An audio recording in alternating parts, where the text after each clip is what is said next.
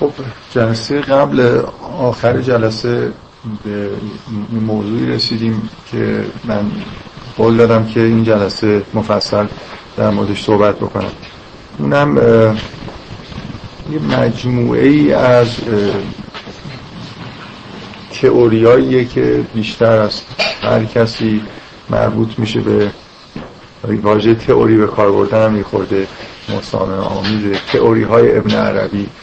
که در واقع مخصوصا از توی کتاب فصوص الحکم شروع شدن و خب یه بخش عمده ای از چیزی که ما بهش میگیم عرفان اسلامی رو در واقع پوشش دادن. خیلی خیلی خیلی تاثیر گذار بود.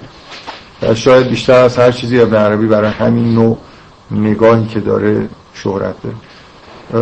من حقیقتش این که چقدر همه حرفایی که مثلا ابن عربی تو فصوص زده اوریجینال مال خودشه یا قبلش هم کسانی بودن که بحثای مشابه کردن نمی‌دونم. خیلی هم فکر نمی کنم مهم باشه. برای من حداقل چیزهایی که اینجا شروع می‌کنم باش توصیف خیلی خیلی بدون دقت و همینطور از دور در مورد اساس ایدهایی که ابن عربی داشته میگن بعد یه خورده فکر می‌کنم وارد سعی می‌کنم این مثالایی بزنم خود ملموستر بشه که موضوع اسماء الهی که اینقدر توی عرفان اسلامی مرکزیت دارن چیه و به طور بدیهی در قرآن مرکزیت در واقع دارن چیه. بعدم می‌رسم به این که چه رفتی به بحثایی که ما اینجا کردیم داریم یعنی چه رفتی به موضوع انبیا و سلسله انبیا و این حرفا پیدا من برای اینکه یه شمای خیلی کلی از راه دور بهتون بدم که چه چیزی توی فصوص الحکم در مورد به اصطلاح جهانبینی عرفانی ابن عربی وجود داره که خیلی خیلی جذاب بوده و نه فقط توی عرفان اسلامی توی عرفان مسیحی هم حتی تاثیر خیلی عمیقی گذاشته.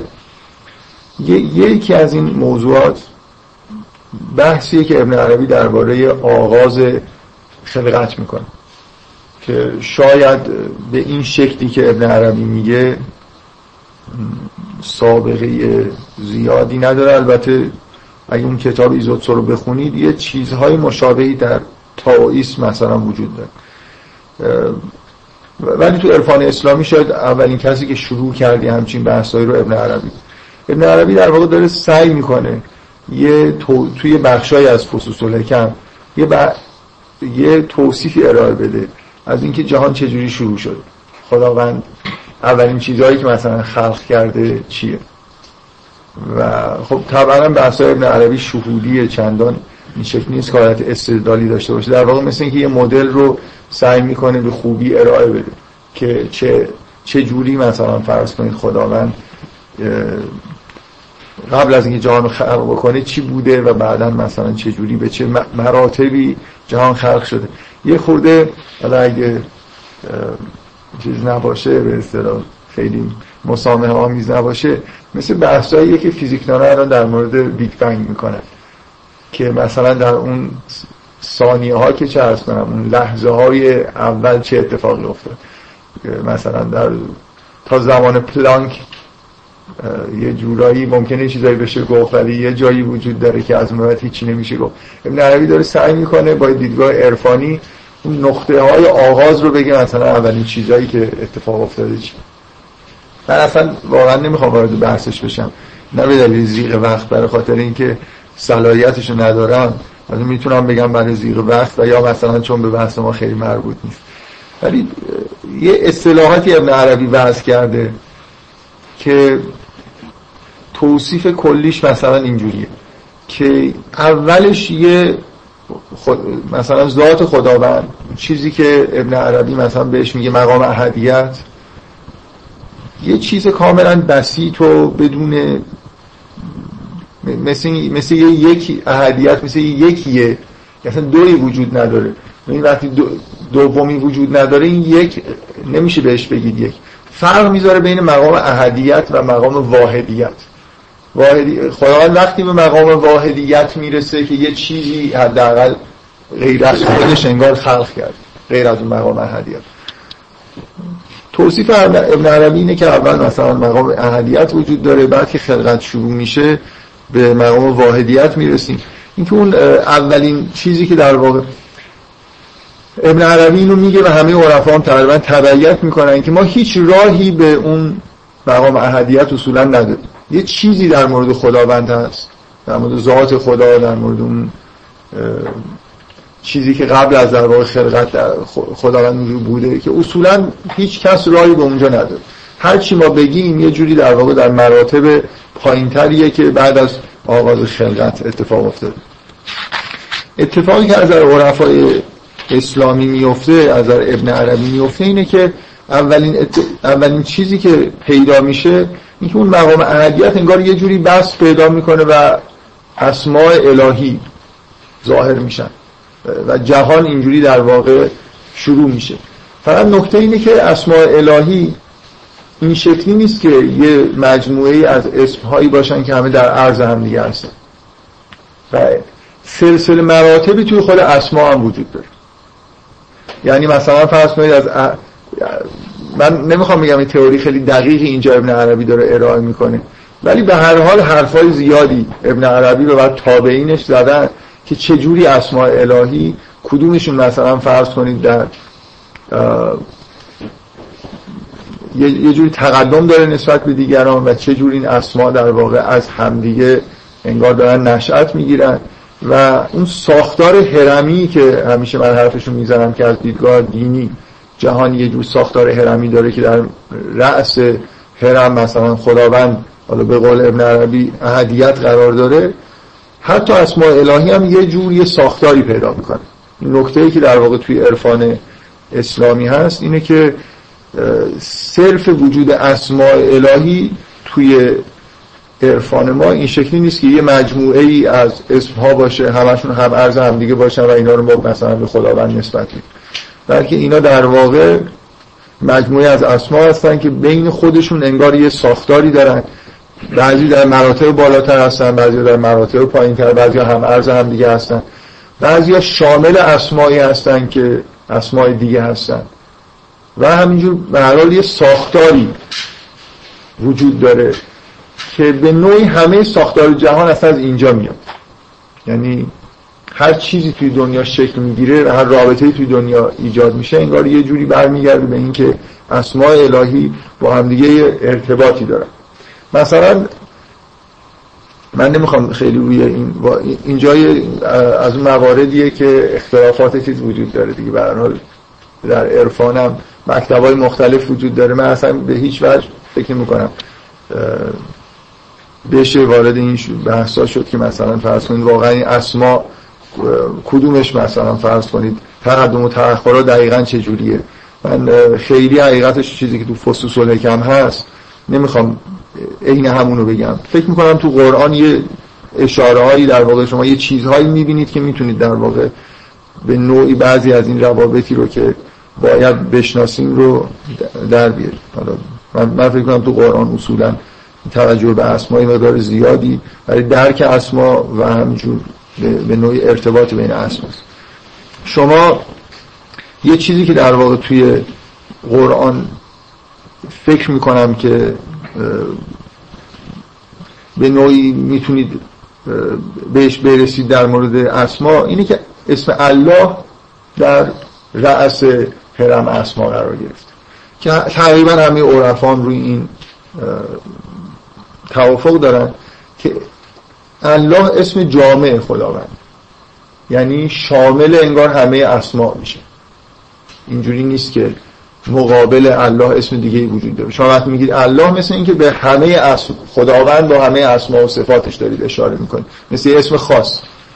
شما مثلا فرض کنید وقتی میگید رحمان یا میگید رحیم یا میگید عزیز به یه صفت ویژه‌ای که خداوند در به اصطلاح می‌تونه اونجوری متجلی بشه در این موقعیت خاص دارید اشاره می‌کنید ولی الله اینجوری نیست. الله انگار اسم خود خداونده که شامل همون موجودی که شامل همه این صفات میشه. هر چند یه خود باید احتیاط کرد دقت کرد که یه خود به ریشه واژه الله در واقع وقتی تعبیری داریم می‌کنیم متوجهش باشیم که ریشه چیه؟ من, من نمی‌خوام این بحث بکنم. این جای خورده جای چیزه. ممکنه همه اتفاق نظر نداشته باشن واقعا این قسمت رو لازم نداره. به نظر می‌رسه من, من فکر می‌کنم از قرآن اینجور برمیاد که دو تا اسمی که در واقع نزدیک به اسم الله هستن یعنی توی سلسله مراتب اسما یه جوری در مراحل بالا قرار دارن و دیگه در رأس نیستن. بلکه انگار ولی یه جوری انگار هم مرتبه هم هستن. دو تا اسم رحمان و رحیم هستن این همنشینی مداوم اسم رحمان و رحیم تو قرآن با الله یه جوری در واقع شعن خاصی به رحمان و رحیم حداقل توی فرهنگ اسماع توی قرآن میده. چه خب رحمان رحیم حتما تا به حال احتمالا خود توجه کردید و یه مقدار تعجب برانگیز هستید که چطور. این دوتا اسمی که تقریبا به نظر می‌رسه مترادف هم دیگه هستن. مثلا ما در اول هر سوره همه کارا مثلا یه جوری با بسم الله الرحمن الرحیم شروع میشه و به نظر می‌رسه این دوتا اسم یه چیز دارن میگن دیگه. هر دو از واژه تقریبا مثل اینه که شما به فارسی بگید که حالا ما برای خودمون به فارسی میگیم نمی‌دونم خداوند بخشنده مهربان. بخشنده هیچ ربطی به رحمان نداره. بخشنده مثلا می‌تونه ترجمه وهاب باشه. اگر معنی معنیش اینه که مثلا بخش دهنده است و می‌تونه معنی غفور باشه اگه منظور بخشیدن به معنای بخشایشگر. بعضی ها میگن بخشنده بخشایشگر. در حالی که رحمان رحیم هر دو از ریشه رحم میاد. مسئله بخشیدن یا مثلا دهنده بودن این حرفا نیست. مثل مهربانیه. تقریبا تقریبا مثل اینه که شما اگه بخواد ترجمه بکنید مثل اینکه به زبان فارسی بگید به نام خداوند مهربان مهربان. یعنی یه چیزی رو تکرار کنید دیگه. رحمان و رحیم تو زبان عربی تقریبا یه معنی فکر نمی کنم شما از این عرب قبل از اینکه قرآن نازل بشه میپرسیدید که رحمان فرقش با رحیم چیه. خیلی می‌تونست توضیح دقیقی بده. دو تا اسم کاملا مشابه هم دیگه با یه ریشه مشترک بود. مثل دو تا تلفظ از یه واژه میمونه. ولی تو فرهنگ دینی ما تو فرهنگ قرآنی اینا شعن خاص پیدا کردن. در واقع رحمان و رحیم به نوعی اشاره به همون تفاوت شاید بین عالم تکوین و تشریع. مثل اینکه از اون اول شما ببینید من مدام توی این جلسه به این برمیگردم که اصلا فهم جهان از دیدگاه دینی یعنی برگردوندن هر چیزی که توی دنیا می‌بینید به اسماء الهی. برگردوندن به خداوند خب به خدا که مثلا به الله نمی‌تونید مستقیما برگردونید همه چیز رو. یعنی که اونجا انگار یه حالت بساطتی وجود داره. ولی یه جوری شما حالا من اینو میگم مدام در واقع تو این جلسه می‌خوام همین موضوع رو تکرار بکنم که هر چیزی تو این دنیا می‌بینیم همه چیز به نوعی در واقع جلوه های همون اسما و رابطه هایی که بین اسما برقرار در, در واقع شما هر ویژگی در جهان رو باید بتونید برگردونید انگار به یه ویژگی در خداوند دیگه. ویژگی های خداوند هم چیزهایی هستن که ما بهشون اسماء الهی.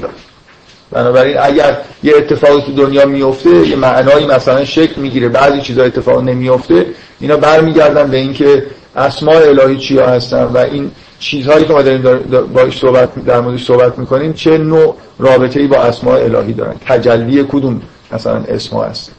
حالا موضوع به این سادگی نیست ولی می‌خوام بگم که یه جوری در واقع محتوای کلی بحث چی؟ حالا یه خورده جلوتر بریم. فکر می‌کنم مسئله یه مقدار پیچیده تر از این حرف ولی اگه مثلا فرض کنیم ما در وقتی به جهان نگاه می‌کنیم یه جور تمایزی بین عالم تکوین و تشریع می‌بینیم.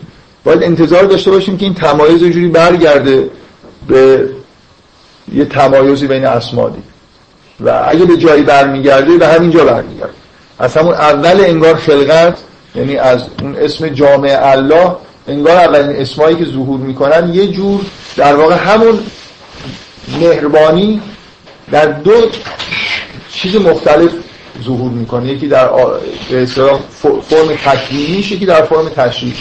احتمالا این موضوع تکوین و تشریح و حتی روایاتی ما داریم که از ائمه پرسیدن که رحمان و رحیم چی دقیقا جوابی که میدن اگه بخوان از اصطلاحات استفاده بکنی دقیقا همینو دارن میگن. که یه جور رحمت توی عالم تکوین میشه رحمانیت رحمت توی عالم تشریع میشه رحمیت. مثلا میپرس یه روایت که من مطمئنم که روایت نسبتا قوی وجود یا معروف وجود داره قوی بودنش من نمی‌دونم. اینه که میگن که مثلا رحمانیت یعنی اون بخشندگی و اون مهر عام خداوند به همه مخلوقات. و رحیمیت میگن مخصوص مثلا مؤمنین.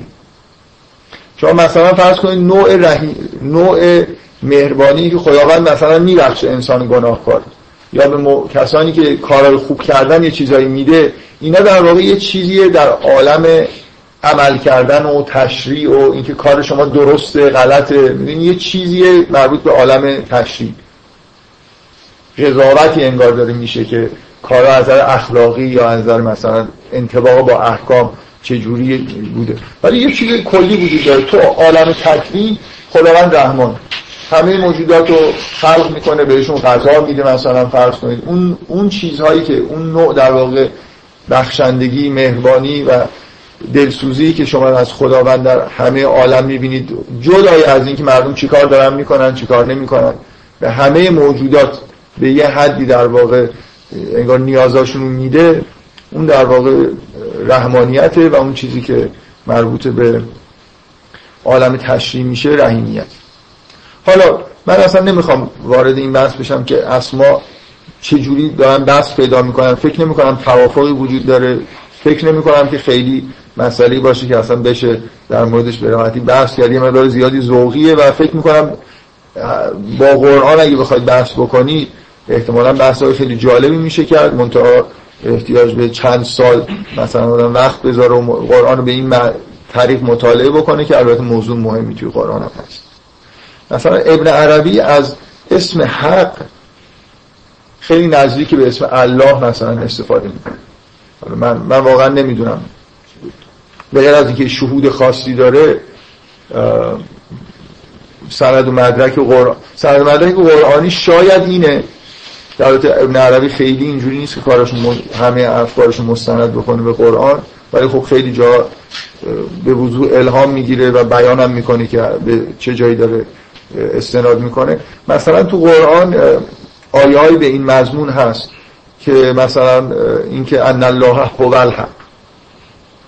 مثلا الله همون حق. هو الحق المبین مثلا. یه جوری خداوند رو عین حق می‌دونه. حالا به هر حال اینجا اینکه واحدیت که اصطلاح خاصیه که احدیت و واحدیت و ابن عربی بهشون یه جوری معنای خاص میده یا حق و الله و حتی رحمان رو ابن عربی به این معنای خاصی به کار می‌بره. من نمی‌خوام وارد این بحثا بشم. فقط می‌خوام اینجوری از دور بهتون بگم که اون چیزی که خیلی شهرت داره توی افکار ابن عربی اصولا چیه؟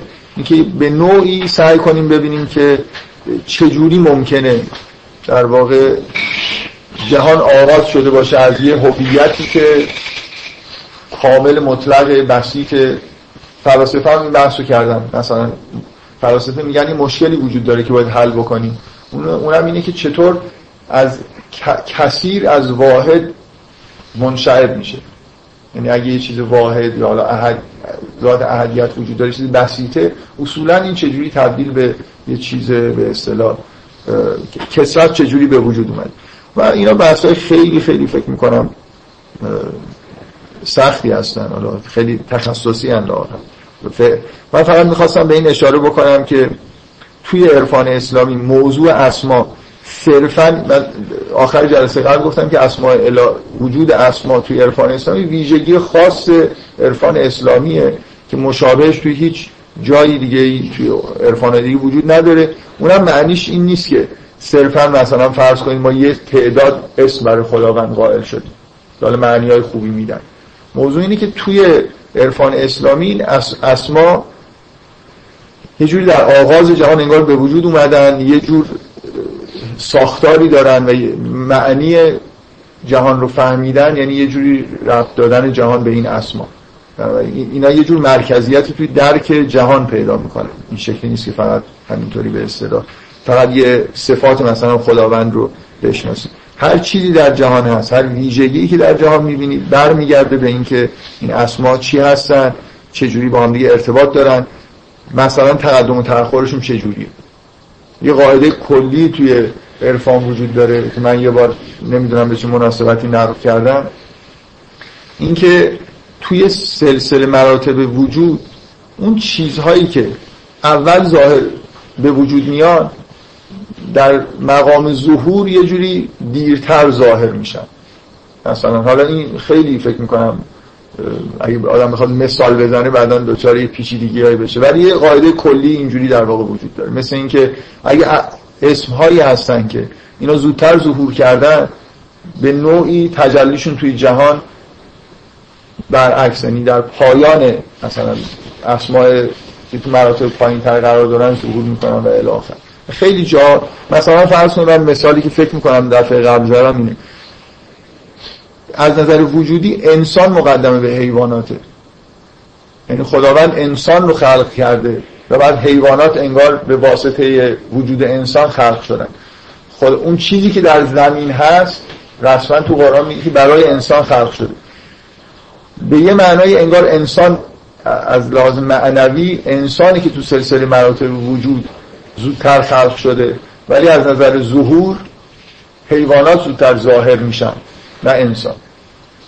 اینکه به هر حال یه من اینو به عنوان مثال دارم میگم که یه قواعدی هم وجود داره در مورد اینکه مثلا وقتی اگه شما به ساختار خاصی در مورد اسما تقدم و تأخرشون قائل باشید اون وقت به نوعی توی تحلیل اینکه چه اتفاقایی تو دنیا افتاده یا میفته می‌تونید از اون چیزی که اونجا فرض کردید استفاده بکنید.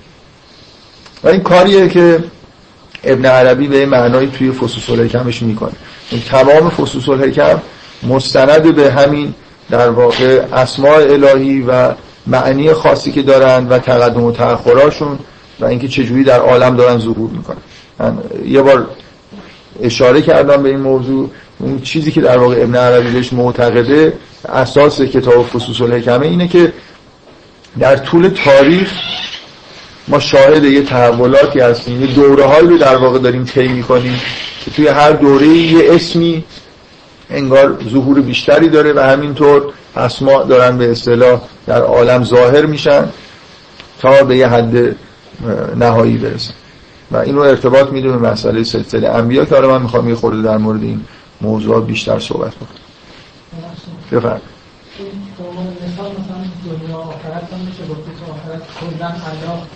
اسم الله متجلی میشه. آخرت هم بیشتر از دنیا. اسم اصلی که بیشتر از تمام وجود داشته بذارید از اگه من اشکال اشکال نداره به جای ابن عربی جواب بدم دیگه. در این موضع هستم.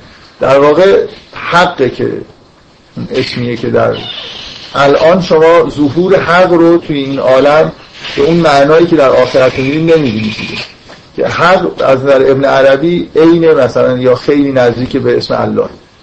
اگه اینجوری نگاه بکنید خیلی واضحه. اگه من بگم که الله در آخرت ظهور می‌کنه یه خورده شاید مستند کردنش مثلا به قرآن سخت باشه. ولی چیزی که بدیهیه اینه که در مثلا آخرت همینجوری وصف میشه در قرآن دیگه که موقعی که حق ظهور می‌کنه. اگه اون آیه هم بذارید کنارش که ان الله هو الحق این حرفی که شما دارید میگید به معنای درسته که انگار الله که نهایتا ظهور می‌کنه.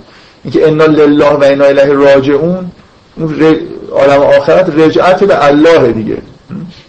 اسماء من به هر به طور کلی حداقل چیزی که قبل از اینکه بحث ادامه بدم اسماء الهی در قرآن بی نهایت دقیق به کار میرن یعنی اصلا اینجوری نیست که همینطوری. ببینید مثلا من وقتی میگم اسماء ساختار دارن کلا جهان در واقع انگار از حالا اون احدیت من نمی‌خوام زیاد از اون احدیت اسم ببرم. میگن یه آدم یه چیزی بگه بعد بگه خب اون اون چیزیه که خارج از شناخت مثلا انسان و همه چیز قرار می‌گیره.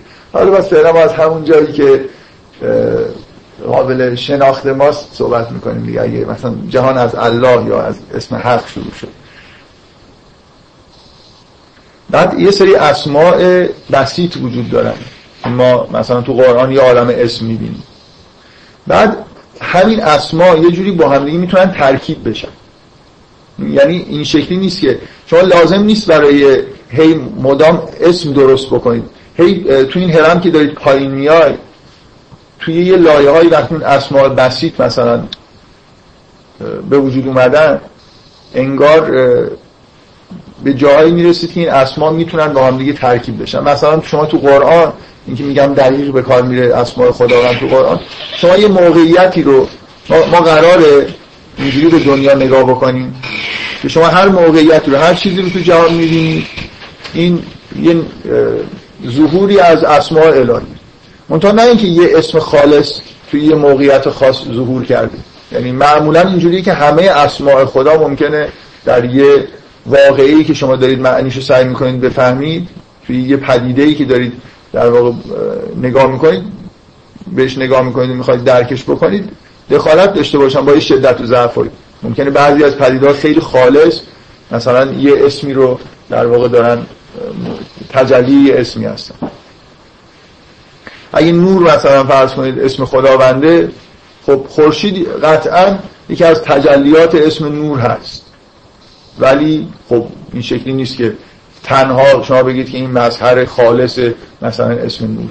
اسما با هم دیگه می‌تونن ترکیب بشن. شما توی قرآن من اینو می‌خواستم بگم که خیلی وقتا اینجوری می‌بینید که یه موقعیت هایی که معنی روشنی دارن. از دیدگاه الهی در واقع تو قرآن مطرح میشه. بعد بعد از اینکه یا یه حکم بیان میشه و بعد شما میشنوید که مثلا خداوند میگه ان الله هو عزیز مثلا حکیم که عزیز الحکیم مثل یه اسم مرکبیه که توی این چیزی که الان خوندی اگه درست فهمیده باشید جلوه عزیز و حکیمه که خیلی بارزه. اینکه این که قرآن این اسما رو میگه برای خاطر اینکه شما اون واقع رو بهتر بفهمید. یا اصلا کمه قرآن رو باید بخونید که این اسما رو بهتر کنم این دومی نزدیکتر به واقعیت. یعنی همه قرآن رو باید بخونید که این این تگ اندا اینا از همه چیز مهمترن. مثلا شما کل چیزی که باید از دنیا بفهمید اینه که وقتی به دنیا نگاه می‌کنید اینا چجوری برمیگردن به اسماء الهی؟ کجا مثلا فرض کنید دو تا شما به وضوح تو قرآن اینو می‌بینید. بعضی از اسما بیشتر با هم دیگه میان. مثلا واضح غفور و رحیم به راحتی کنار هم دیگه میان انگار با هم دیگه ترکیب میشن. عزیز و حکیم مثلا. عزیز و حکیم چرا با هم دیگه میان؟ اگه معنی عزت و حکمت مثلا خوب آدم بفهمه چه جوریه که عزیز و حکیم؟ اینا مسائل جالبی هستند دیگه. مسائل فکر کنم اصلی قرآن که شما وقتی که قرآن می‌خونید از اون جاهایی که این اسما با هم دیگه اومدن باید بفهمید که رابطه بین اسما چجوری چجوری اینا با هم دیگه انگار در یه جایی ظهور می‌کنن. بعد ساختار کل عالم در واقع اینجوری انگار داره شکل می‌گیره دیگه. مثل مثل اینه که این اسما رو به عنوان تمثیل مثل حروف در نظر بگیرید اسما بسیط رو. که دارید باش کلمه درست می‌کنید مثلا. یعنی اینا رو کنار هم دیگه می‌ذارید. حالا یه چیزهایی درست میشه که اینا اسمای خالص نیستن ولی یعنی پدیده های جهان به این دلیل در کلمه هستن. که انگار یه ترکیبی ترکیبای مشخصی از اسما هستن. بعضی از این اسما در کنار همدیگه انگار با شدت و ضعفایی تبدیل به یه پدیده ای میشن که الان شما می‌تونید بگید مثلا بعضی از این پدیده ها حالا این پدیده های جسمانی که تو مراتب آخر وجود دارن خود پیچیده ترن یه جاهایی شما چیزهایی می‌بینید انگار در عالم که اینا ترکیب مشخصی از انگار ظهور بعضی از اسما هستن. و دقیقا اگه اون حرم بخواد جاهای بالاش نگاه بکنید انتظار دارید که چه موجوداتی رو ببینید یکی از انواع موجوداتی که ما انتظار داریم اون بالاها ببینیم که جز مخلوقات هستن و ما میشناسیمشون پیامبران هستن. پیامبران یه جوری توی جسمشون ممکنه تو این عالم ولی یه حقایق از حقیقت یه جوری توی مراتب بالایی قرار دارن دیگه. ما همچین اعتقادی به طور کلی داریم. به همین دلیل اصلا ابن عربی رسما معتقده اساس فصوص الحکم اینه که هر پیامبران بزرگ به اون اسماع خالص در واقع اشاره می‌کنن حتی. یعنی توی فصوص الحکم کاری که می‌کنه پیامبران بزرگ رو در واقع به یه ترتیب میچینه و هر کدوم رو میگه که این به کدوم اسم وابسته این مظهر خاص کدوم اسم؟ و این در واقع مبنای یه جور تحلیل کردن همه داستانایی که حالا اطراف انبیا اتفاق میفته اینکه چرا اون نبی توی اون موقعیت قرار گرفته اون کارو کرده همه اینا رو سعی می‌کنه در واقع ابن عربی برگردونه به اینکه این پیغمبر بنا به شواهدی که از قرآن میاره تجلی یه اسم خاص. بنابراین همه انسان ها به نوعی به حال تجلی اسماء الهی هستن. هر انسانی ممکنه بعضی از اسما در شدت و ضعف داشته باشه. همه موجودات اینجوری هم. و این کلمات خداوند همه مخلوقات. به هر حال انگار یه جوری به یه نسبتی تر... یه تجلی هستن از اسماء الهی. ممکنه بعضیا در یه موجودی یه اسم غلبه داشته باشه یه اسمی کمتر ظاهر شده باشه و الی بفرمایید. چرا؟ اسامی لزوما پیامبران یک اسم خاص درشون تجلی چرا؟ چرا یک اسم؟ سر اینکه اینا سطحشون بالاست. نه. اینا انسان یعنی چندین یعنی... اسم همش در یه وضعیت خیلی خوبی توی پیامبر وجود وجود نزدیک شده به خدا دیگه مثلا. آره ولی آخه اون اسما همین ویژگی رو در واقع توی ساختار خودشون داره. یعنی اگه یه نفر مثلا تجلی اسم الله بشه یعنی همه اسما رو همزمان داره اسمای خالص هم اینجوری نیستن که من یه جوری انگار برگشتیم به اینکه اسماء خالص چیزایی خطی کنار در عرض هم هستن. خود اسما یعنی اگه مثلا یه پیامبری تجلی اسم رحیم یا رحمان باشه خودش در واقع تجلی همه اسما و همه انسان همه موجودات برمیگردن به الله دیگه برمیگردن اینکه ببینید باز ابن عربی به نوعی حرف از غلبه کردن یه اسم در یه پیامبر می‌زنه بیشتر. تا اینکه بگیم که مثلا یه جوری بهره ای مثلا فرض کنید از بقیه اسما نداره. این خورده مسامحه شاید که حالا حرف من اینجوری شاید یه جوری بود که اینجوری فهمیده شد. فکر فکر می‌کنم ایده ابن عربی اینه. هر کدوم از این پیامبران یه انگار نماینده یه اسمن. یه اسم بهشون درشون به شدت تجلی کرده و ویژگی هاشون ویژگی های رسالتشون ویژگی های اتفاقایی که اطرافشون میفته برای قومشون عذابی که برای قومشون نازل میشه همه اینا برمیگرده به اینکه اون اسم در واقع چه اسمی. و از نظر ابن عربی همه اینا برمیگرده به اینکه اسما چجوری در جهان دارن تجلی می‌کنن.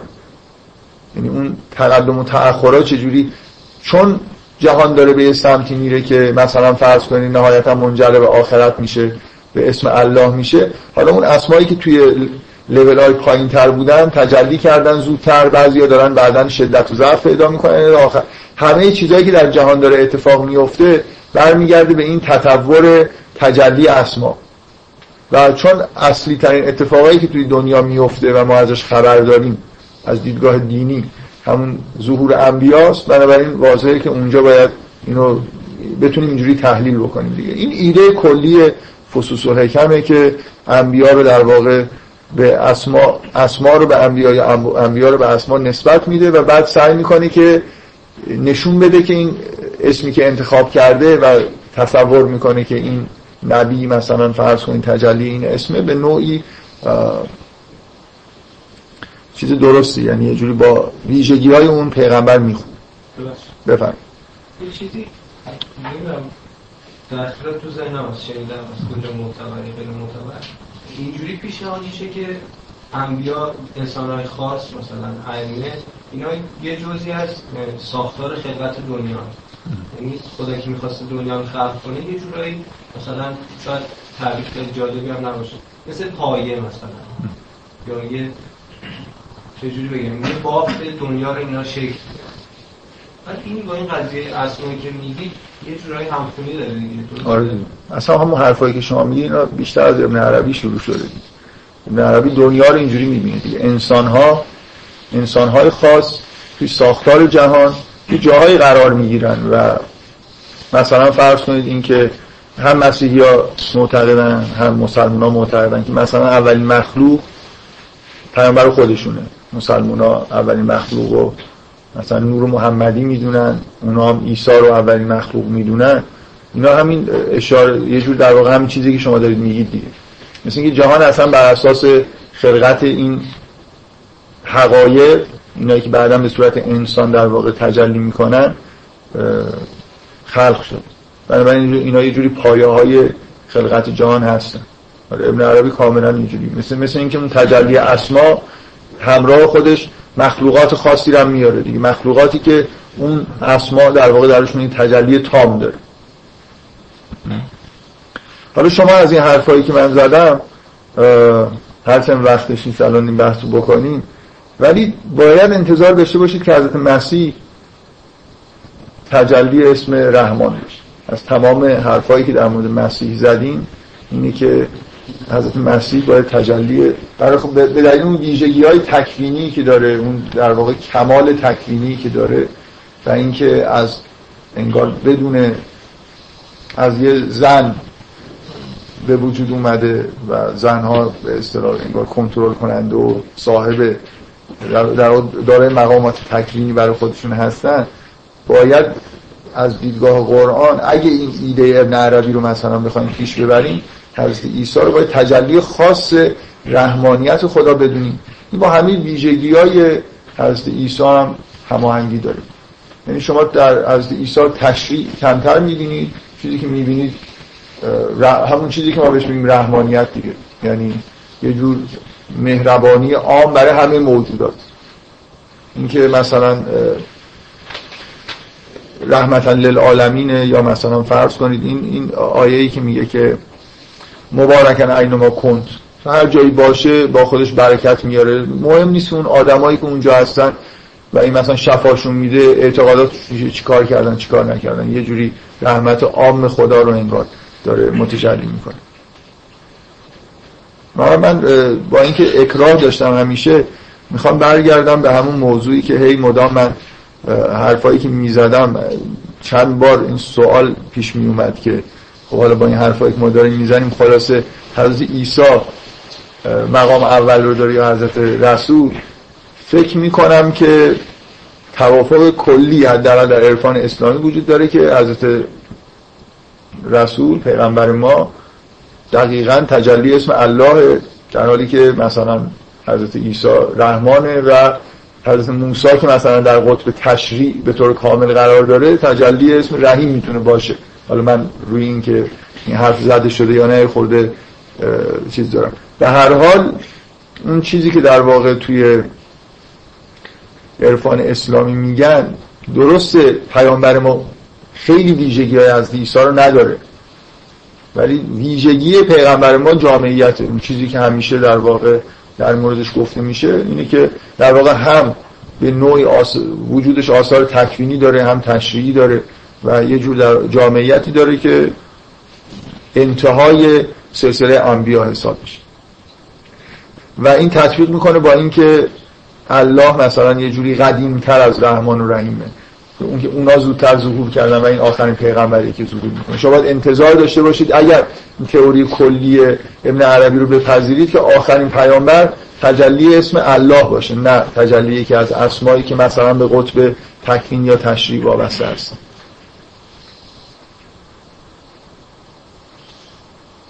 و تصوری که مسیحی ها به معنای واقعی کلمه از خدا دارن همین الان همون تصوری که ما از رحمان داریم.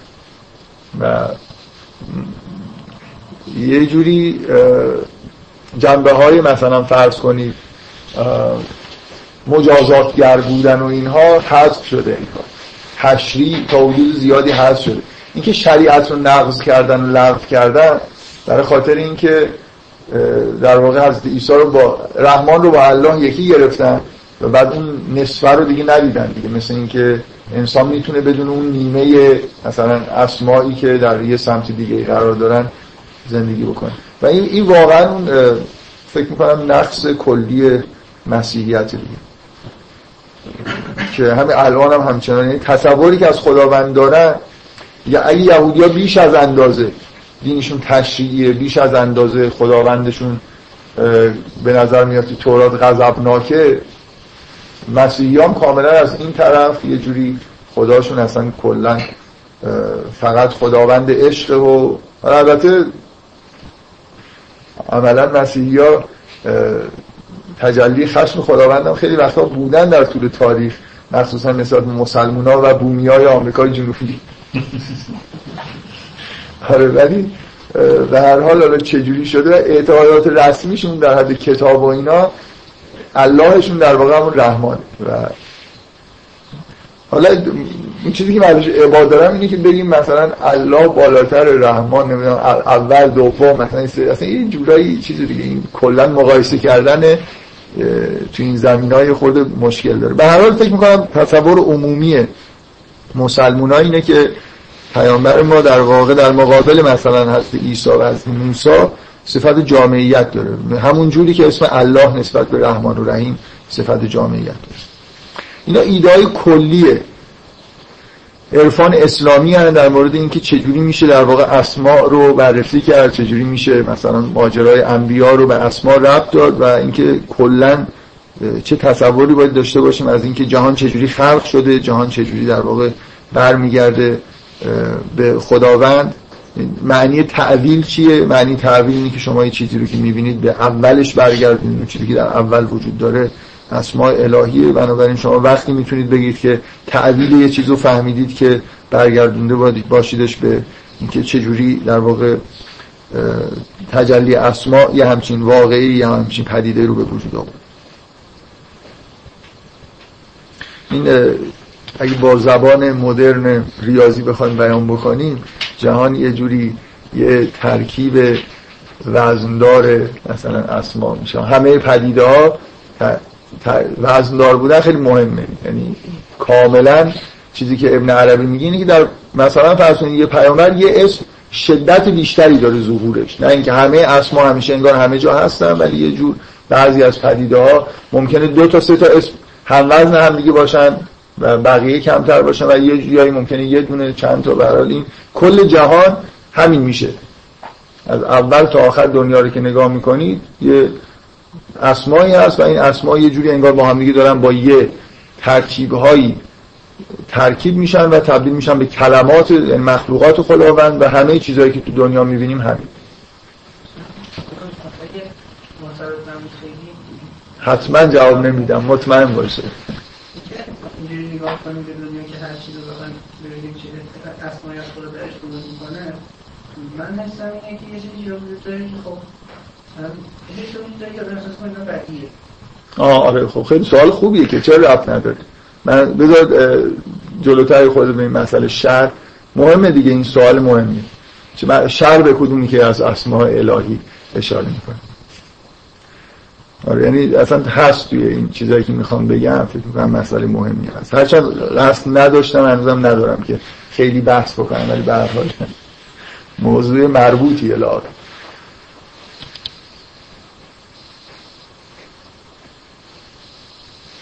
خب حالا من اون چیزی که دفعه قبل گفتم گفتم تو جلسه بعد سعی می‌کنم این کار رو انجام بدم اینه که یه خورده این بحث رو ملموسترش بکنیم دیگه. یعنی همینجوری ممکنه به طور تئوری تئوری جالبی به نظر برسه.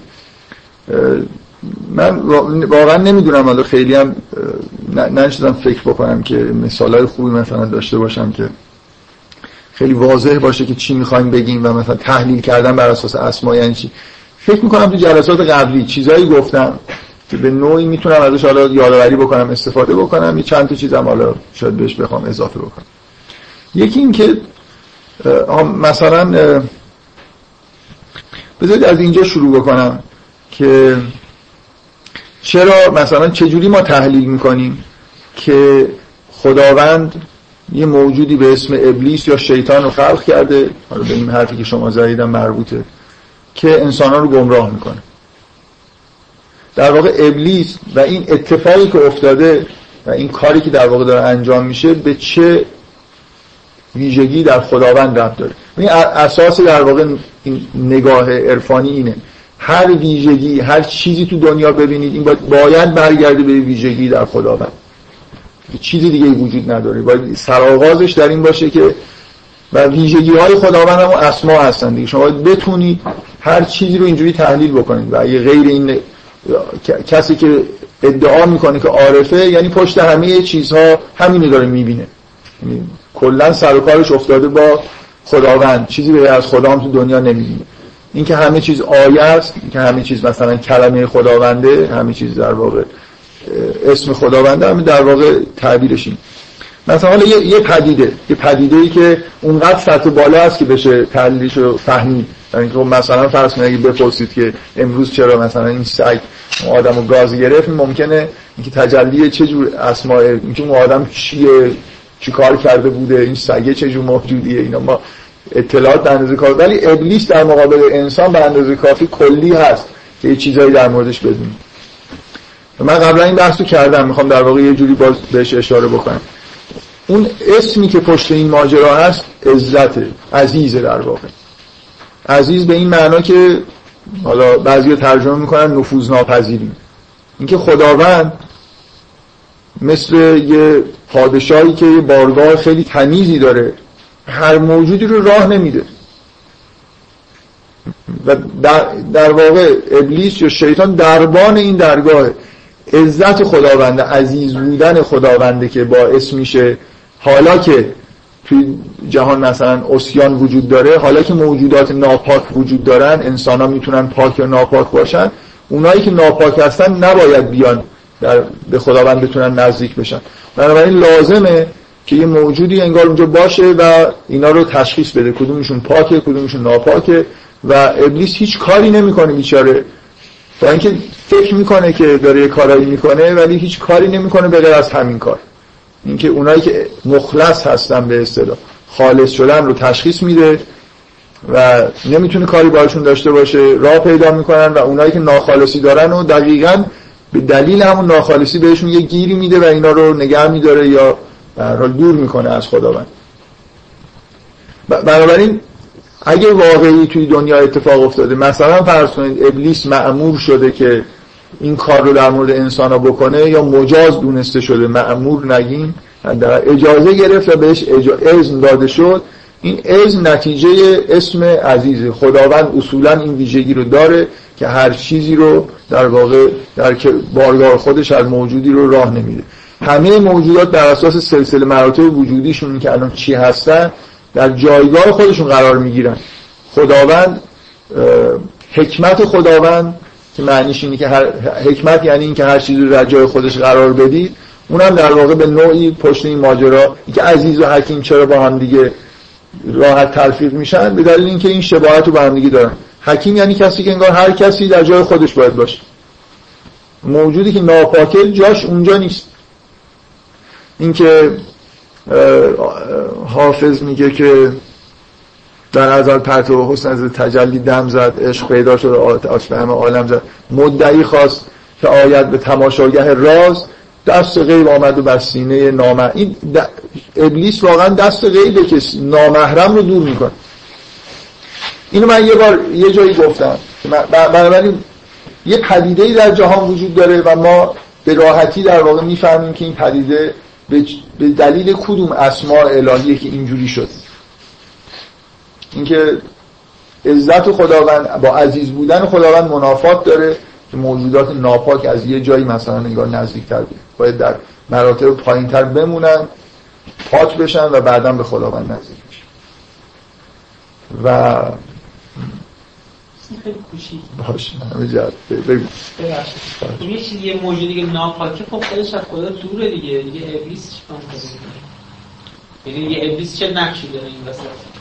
ما انگار یه جوری مدام در حال بالا رفتن هستیم به طور طبیعی و می‌خوایم بالا بریم. مثلا فرض کن ممکنه یه آدمی اعتقاد به خدا داره می‌خواد مثلا فرض اسرار عالم رو بفهمه می‌خواد.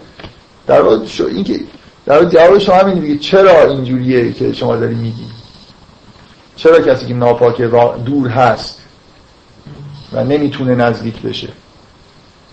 همین جوابش همینه دیگه. جوابش اینه که جاش همون جاییه که الان هست و نمی‌تونه یه موانعی وجود داره در عالم که نمی‌تونه از اون مرتبه وجودی خودش بیاد بالا. موانع موانع ابلیس. ابلیس این کار رو انجام میده به طور در واقع موجوداتی که بخوان مثلا فرض کنن و سر جای خودشون حرکت بکنن و یه تماشاگری راز رو ببینن این اتفاق براشون میفته و این این به نوعی برمیگرده به این فکر می‌کنم این نکته مهمیه عرفا روی این خیلی تاکید دارن که اصلا خداوند انگار اون عزت رو عرفا بیشتر من اینا رو جاهای مختلف تو حرفان بهش اشاره کردم عزت رو بیشتر در واقع به این معنی می‌گیرن که خداوند بی نهایت زیباست. و زیبایی هست که عزت رو به وجود میاره. عزت مثل یه اسمیه که بعد از اسم جمال میاد. چون خداوند چون خداوند بی نهایت زیباست زیباییه که در حول خودش خودش یه حریم درست می‌کنه. هر موجودی نباید به زیبایی دست باید مثلا یه جوری انگار یه چیزی رعایت بشه. محرم باید بشه تا به زیبایی دست پیدا بکنه. اینکه عزت در بین اسما خودش انگار نگهبان اون جنبه به اصطلاح جمال الهیه که در تمام جهان جمال الهی به وضوح تجلی کرده ولی اکثر مردم چون محرم نیستن خیلی با جمال الهی سر و کار ندارن. و بعضی ها هستن که غرق میشن تو این جمال به دلیل اینکه یه جوری در واقع درون خودشون رو پاک کرد من می‌خوام به این اشاره بکنم که از همین حرفی که عرفا می‌زنم من یه جایی در مورد حکم هجاب استفاده کردم. چرا هجاب برای زن واجبه؟ این, نتی... این حکم نتیجه اون حکم ازلیه. اگه, اگه زن جلوه جمال الهیه حکمی وجود داره براش که همون متناسب با اینکه جلوه جماله باید رفتار بکنه. در, در واقع حجاب همون کاری رو با زن می‌کنه که عزت در مورد جمال الهی داره انجام میده. حریم باید وجود داشته باشه. نباید هر کسی هر نامحرمی مثلا فرض کنه زیبایی زن بتونه نزدیک بشه. این در واقع ببین حکم من می‌خوام بگم حکم حجاب رو چجوری شما می‌تونید برگردونید باز به یه تحلیلی بر اساس اسما. که اینو اگه اینو بپذیرید که زن و مرد یه جوری در واقع تو اون دو قطب خلقت نمایش و تجلی خاص جمال و جلال هستن اون وقت به همون دلیلی که در اسم عزیز مثلا فرض کن انسانها رو به حریم جمال راه نمیده اینجا توی احکام هم یه چیزی در واقع برای حفظ جمال در واقع وجود داره. در حالی که مشابهش برای جلال چیزی وجود نداره. این که میگن نمی‌دونم چرا زن نمی‌دونم هجاب داره مرد هجاب نداره. مرد تجلی جمال الهی نیست و نگهبان خیلی لازم نداره برای اینکه مثلا کسی بهش دست پیدا بکنه. به حال من این دوتا نمونه رو گفتم که هر دوتا در واقع یه جور تحلیل بر اساس اسم عزت هن. هر دوتاشون شهرت دارن توی متون عرفانی. مخصوصا این تحلیلی که بر اساس تحلیلی که ابلیس رو در واقع برمیگردونه به اسم عزیز وجود ابلیس رو و لزوم اینکه ابلیس وجود داشته باشه رو توضیح میده. و مخصوصا به دلیل اینکه شهرتش به این دلیله که نه فقط شهودن حرف درستی به نظر میاد سراحتا تو قرآن اشاره به این موضوع شده که من قبلا اینو گفتم. یعنی وقتی که به ابلیس گفته میشه که ترد میشه در واقع از بارگاه خدا. جمله ای که ابلیس میگه وقتی که اجازه بهش داده میشه که برو مثلا تا روز قیامت اجازه داری که اینا رو گمراه بکنی میگه فقط عزت که لعقوی هم نهم اجمعی قسم به عزت تو که من همشون گمراه گمراهشون می‌کنم. و این قسمی که می‌خوره به عزت که بعضی از عرفا اصلا به عنوان قسم قبول ندارن. میگن به عزت که یعنی با توسل به اسم عزیز من این کارو می‌کنم. نه اینکه با بای وسیله قرار دادنه نه با قسم خوردن. به عزت من اینا رو گفت. یعنی با اجازه و مثلا با اون توسل به نیرویی که در عزتت هست. مثل اینکه ابلیس برای این چیزها رو خوب درک می‌کنه. اینجا اگه کاری داره می‌کنه با استفاده از اسم عزیز داره می‌کنه. و تمام وقایعی که توی عالم اتفاق میفتن همینجوری هم یعنی شما پشت هر چیزی باید یه جور در واقع ارتباط بین معنی اسماء الهی و ارتباطشون با هم ببینید یه نمونه خیلی خیلی روشنش رابطه بین زن و مرد. یعنی این چیزی که حالا ما تحت عنوان عشق بهش در واقع ازش یاد می‌کنیم مثل این که در عالم یه جوری این مثلا اسم جامع که اسم اللهه به دو بخش مثلا تکوینی و تشریعی بعضی از این اسما یا جمال و جلال تقسیم شدن. حالا اون موجوداتی که اون موجودی که اون اسما درش بیشتر تجلی دارن وقتی که با موجودی مواجه میشه که مکملشه این یکی اسما درش بیشتر تجلی کرده چون همه عالم انگار می‌خوان به الله برسن در واقع اون جامعیت رو و اون هماهنگی و همه اسما رو توی هم داشتن به معنای با یه وزن. و دارم کم کم این رو یه صورت بندی ریاضی می‌کنن که نهایتا یه بردار وجود داره. که می‌خوایم به تعادل به همه مثلا فرض کن مؤلفه ها با هم دیگه مساوی بشن مثلا همشون یک بشن. در الله این ویژگی وجود داره و حالا اگه موجودی وجود داشته باشه که مکملش واضح چی میشه دیگه. چون در زن و مرد مثلا یه همچین رابطه ای وجود داره بین زن و مرد دقیقا اون اسمایی که توی مرد کمبود در واقع کمبود جلوگری داره توی زن زیاده و برعکس این دوتا موجود وقتی همدیگه رو می‌بینن جذب همدیگه میشن و تو ارتباط با همدیگه به این دلیل به کمال دست پیدا می‌کنن. ویژگی هاشون یه جوری در واقع به تعادل می‌رسن که اون اگه واقعا یه رابطه مثبت و مثلا تا من همون جوری که توی سوره نور گفتم یعنی یه رابطه طولانی مدت یه پروسه رو در واقع طی بکنن به معنای واقعی به تعادل می‌رسن نه به معنای مثلا ذهنی. یا اینکه نمی‌دونم در کنار همدیگه خانواده متعادل. هر کدوم از این موجودات زن و مرد در واقع یه جوری به یه انسان کاملتری تبدیل میشه. حالا بذارید من اینو جای خوبیه که این حرف رو بزنم. یه, یه انسانی که عارف شدن یعنی آدمی که یه جوری درونش در واقع پاکه تونسته خودش رو از یه ناپاکی هایی دور بکنه وقتی به دنیا نگاه می‌کنه لزوم اینجوری نیست که فکر بکنه که اینجا کدوم نمی‌دونم اسم تجلی کرده یا نه. اون چیزی که در عالم می‌بینه به معنای واقعی کلمه همون جوری که باید در درونش در واقع تجلی می‌کنه ببینید ما در مقابل انسان در مقابل هر اسم خداوندی قرار بگیری احساسی بهش دست میدیم مثلا شما اگر عظمت خداوند رو ببینید ما در مقابلش یه صفتی در خود انسان یه حالتی در انسان داریم. حالا بهش بگید مثلا فرض رحمت اگه در مقابل جلال الهی مثلا بگید خشوع. من نمی‌دونم کدومی که از این اسمایی که مربوط صفات انسان حالات انسانه دقیقا مقابل کدوم اسمه. ما به اندازه اسماء الهی حالات متفاوتی داریم که می‌تونیم براشون اسم بذاریم. یه انسانی که انسان متعادلیه و در واقع به یه انسان کامل تبدیل شده در مقابل هر پدیده‌ای که قرار می‌گیره دقیقا همین چیزها رو انگار دیتکت یعنی اون احساسی که بهش دست میده همون احساسایی که به اندازه ای که همون اسما اونجا وجود دارن باید بهش دست بده. مثلا من ممکنه فرض کنم از این موجود از این انسان ضعیف بدبختی که مثلا یه خورده زور و بازو داره بترسم. آدم عارف نمیترسه. این, این واقعا تجلی چندان از اسم مثلا فرض عظیم و این حرفا نیست که من بخوام ازش بترسم. ولی واقعیت اینه که من ممکنه به دلیل ضعفایی که خودم دارم این خودم یه جوری آدم عقب افتاده هستم در مقابل موجود خیلی ضعیفی احساس ترس بکنم.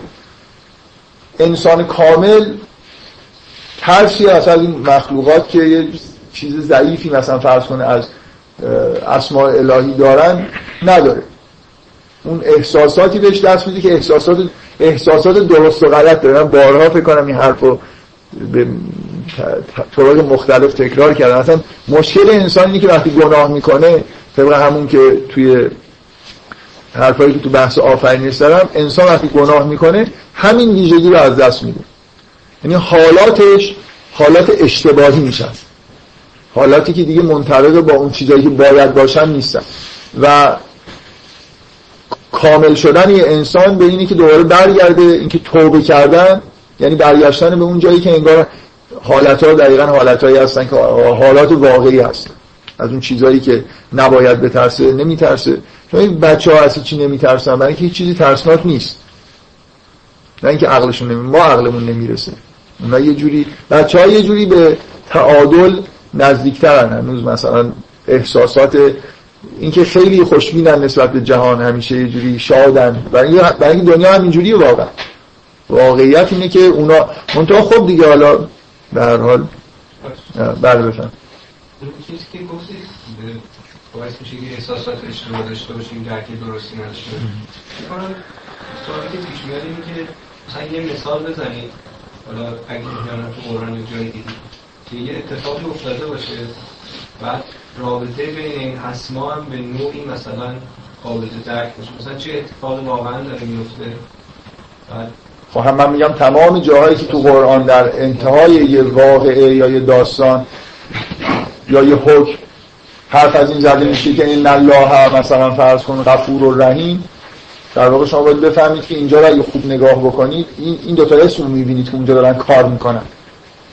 و خیلی وقتا چه کاری مثلا همچین چیزی وجود داره؟ گفته شده باشه. منظورت میان تحلیل کنیم یعنی شما می‌خواد که در قرآن یه مثالی برای بر همین اساس مثلا بردار و وزندارش گفته باشه نه بیان نه. و به همون دلیلی که قرآن در هیچ زمینه این کار نمی‌کنه. خیلی توضیح نمیده. هر کسی هر چقدر که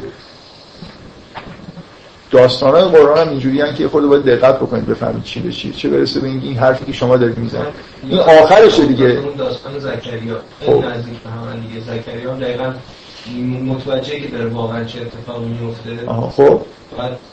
خب احساسش هم درسته دیگه؟ آره. خدا هم دقیقا جواب درست بهش میده. آره خب.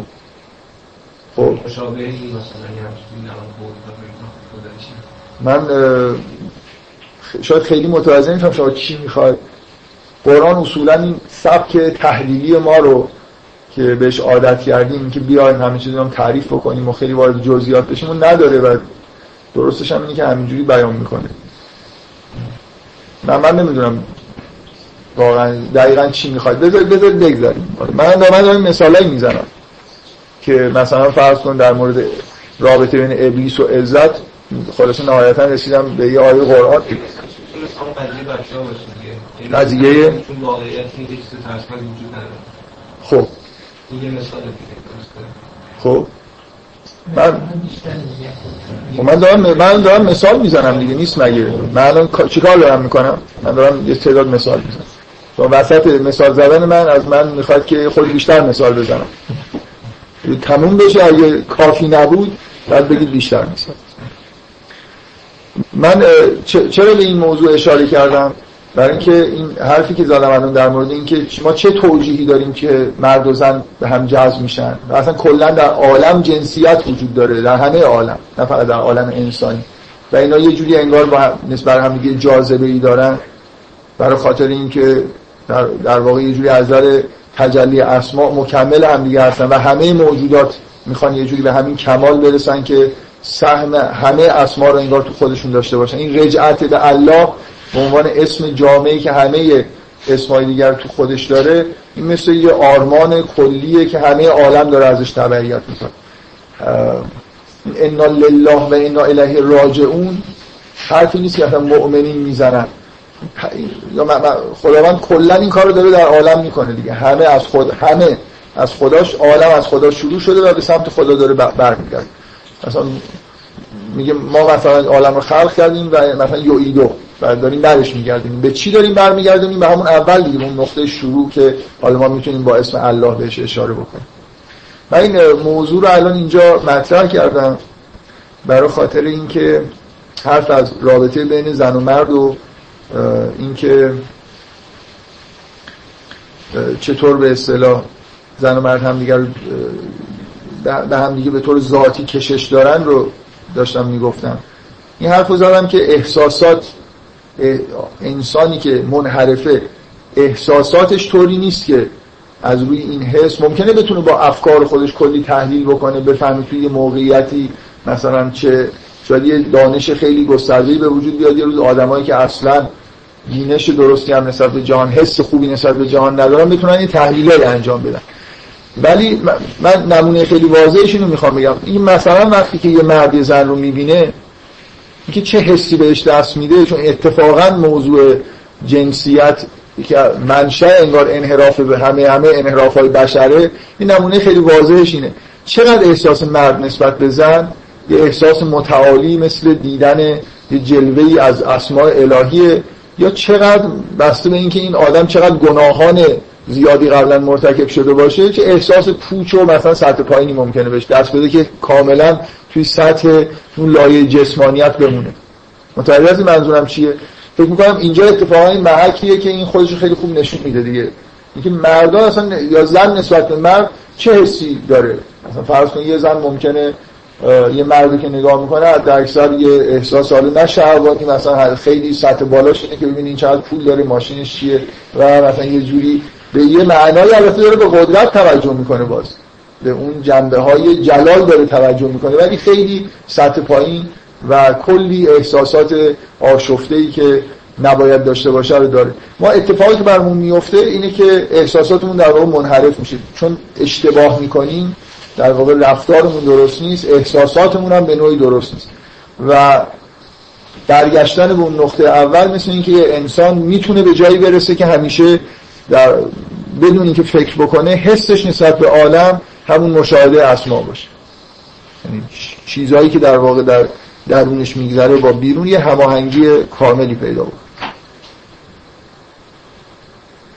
خب حالا همینجور بیاین توی سطح پایینتر تمام مخلوقات که کلمات خداوند هستن اینا به نوعی قابل برگردوندن باز به اسماء الهی باید باشه.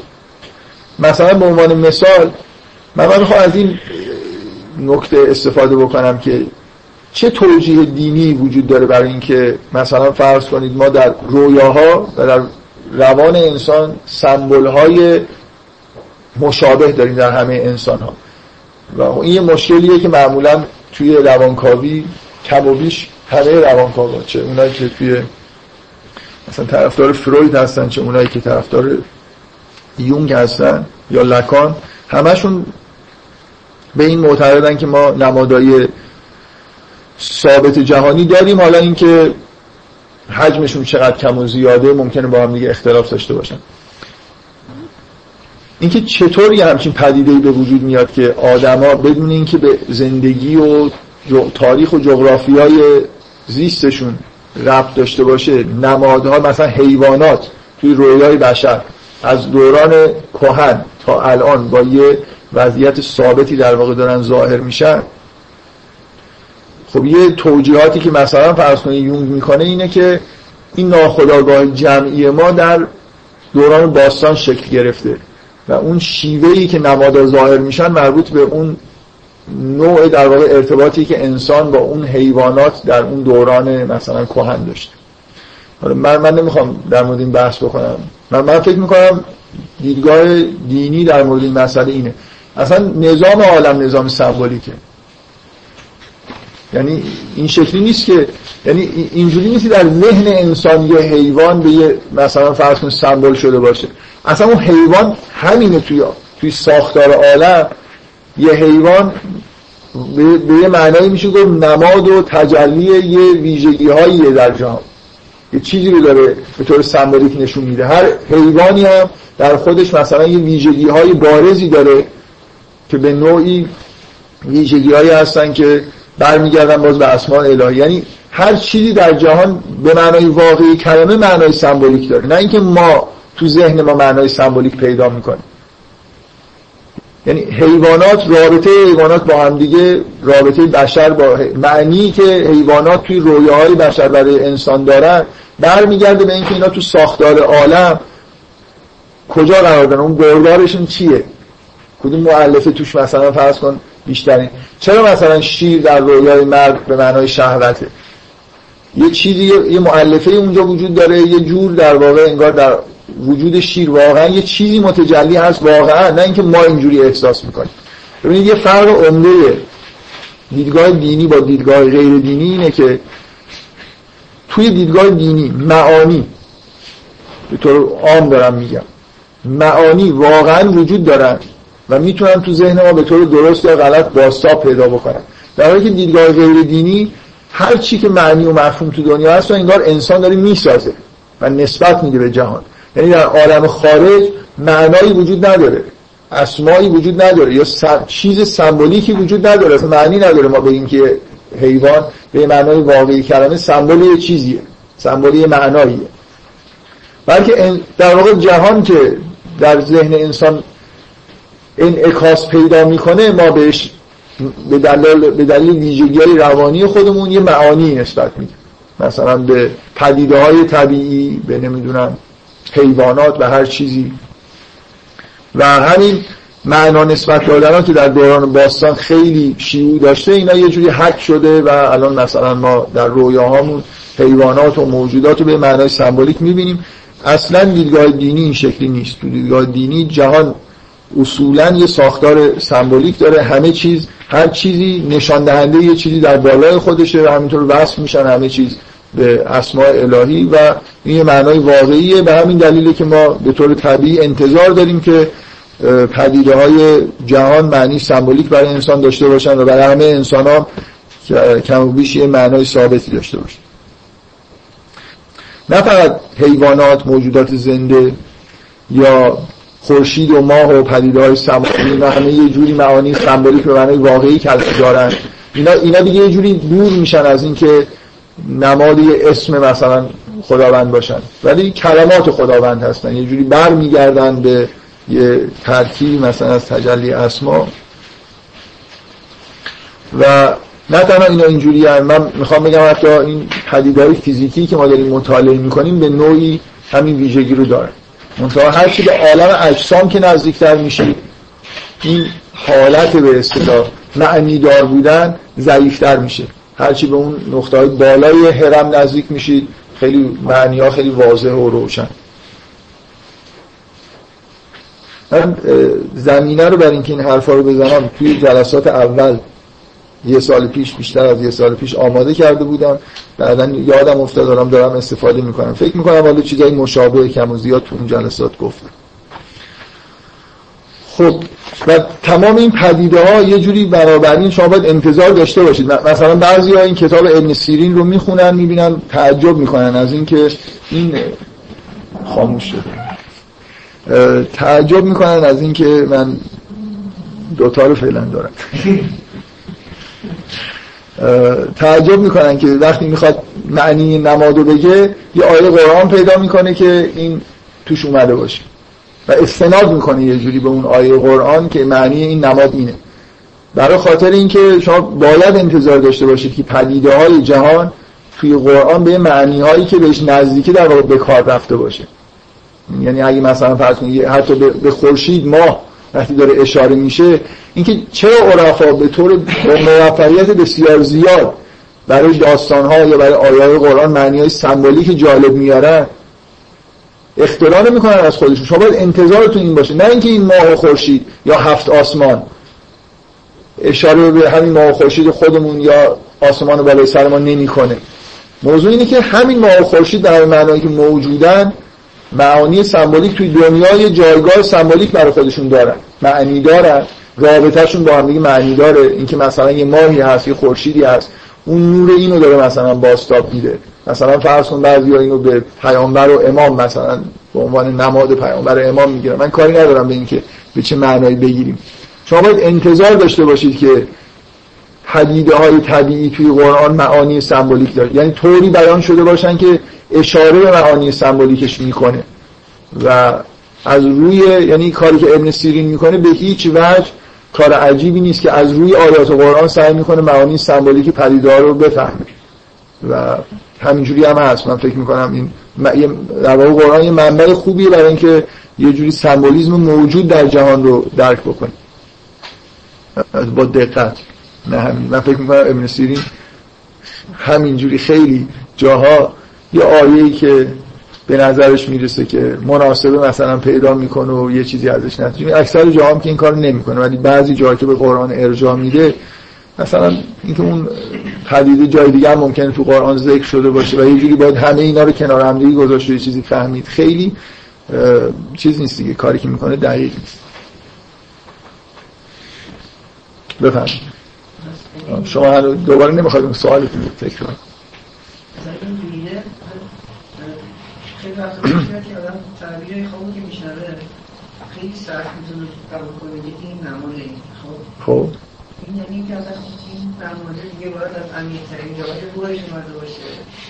مثلا وقتی فلان پدیده رو می‌دیده همچین برداشتی ازش می‌کرده. خودش هم نمی‌فهمید.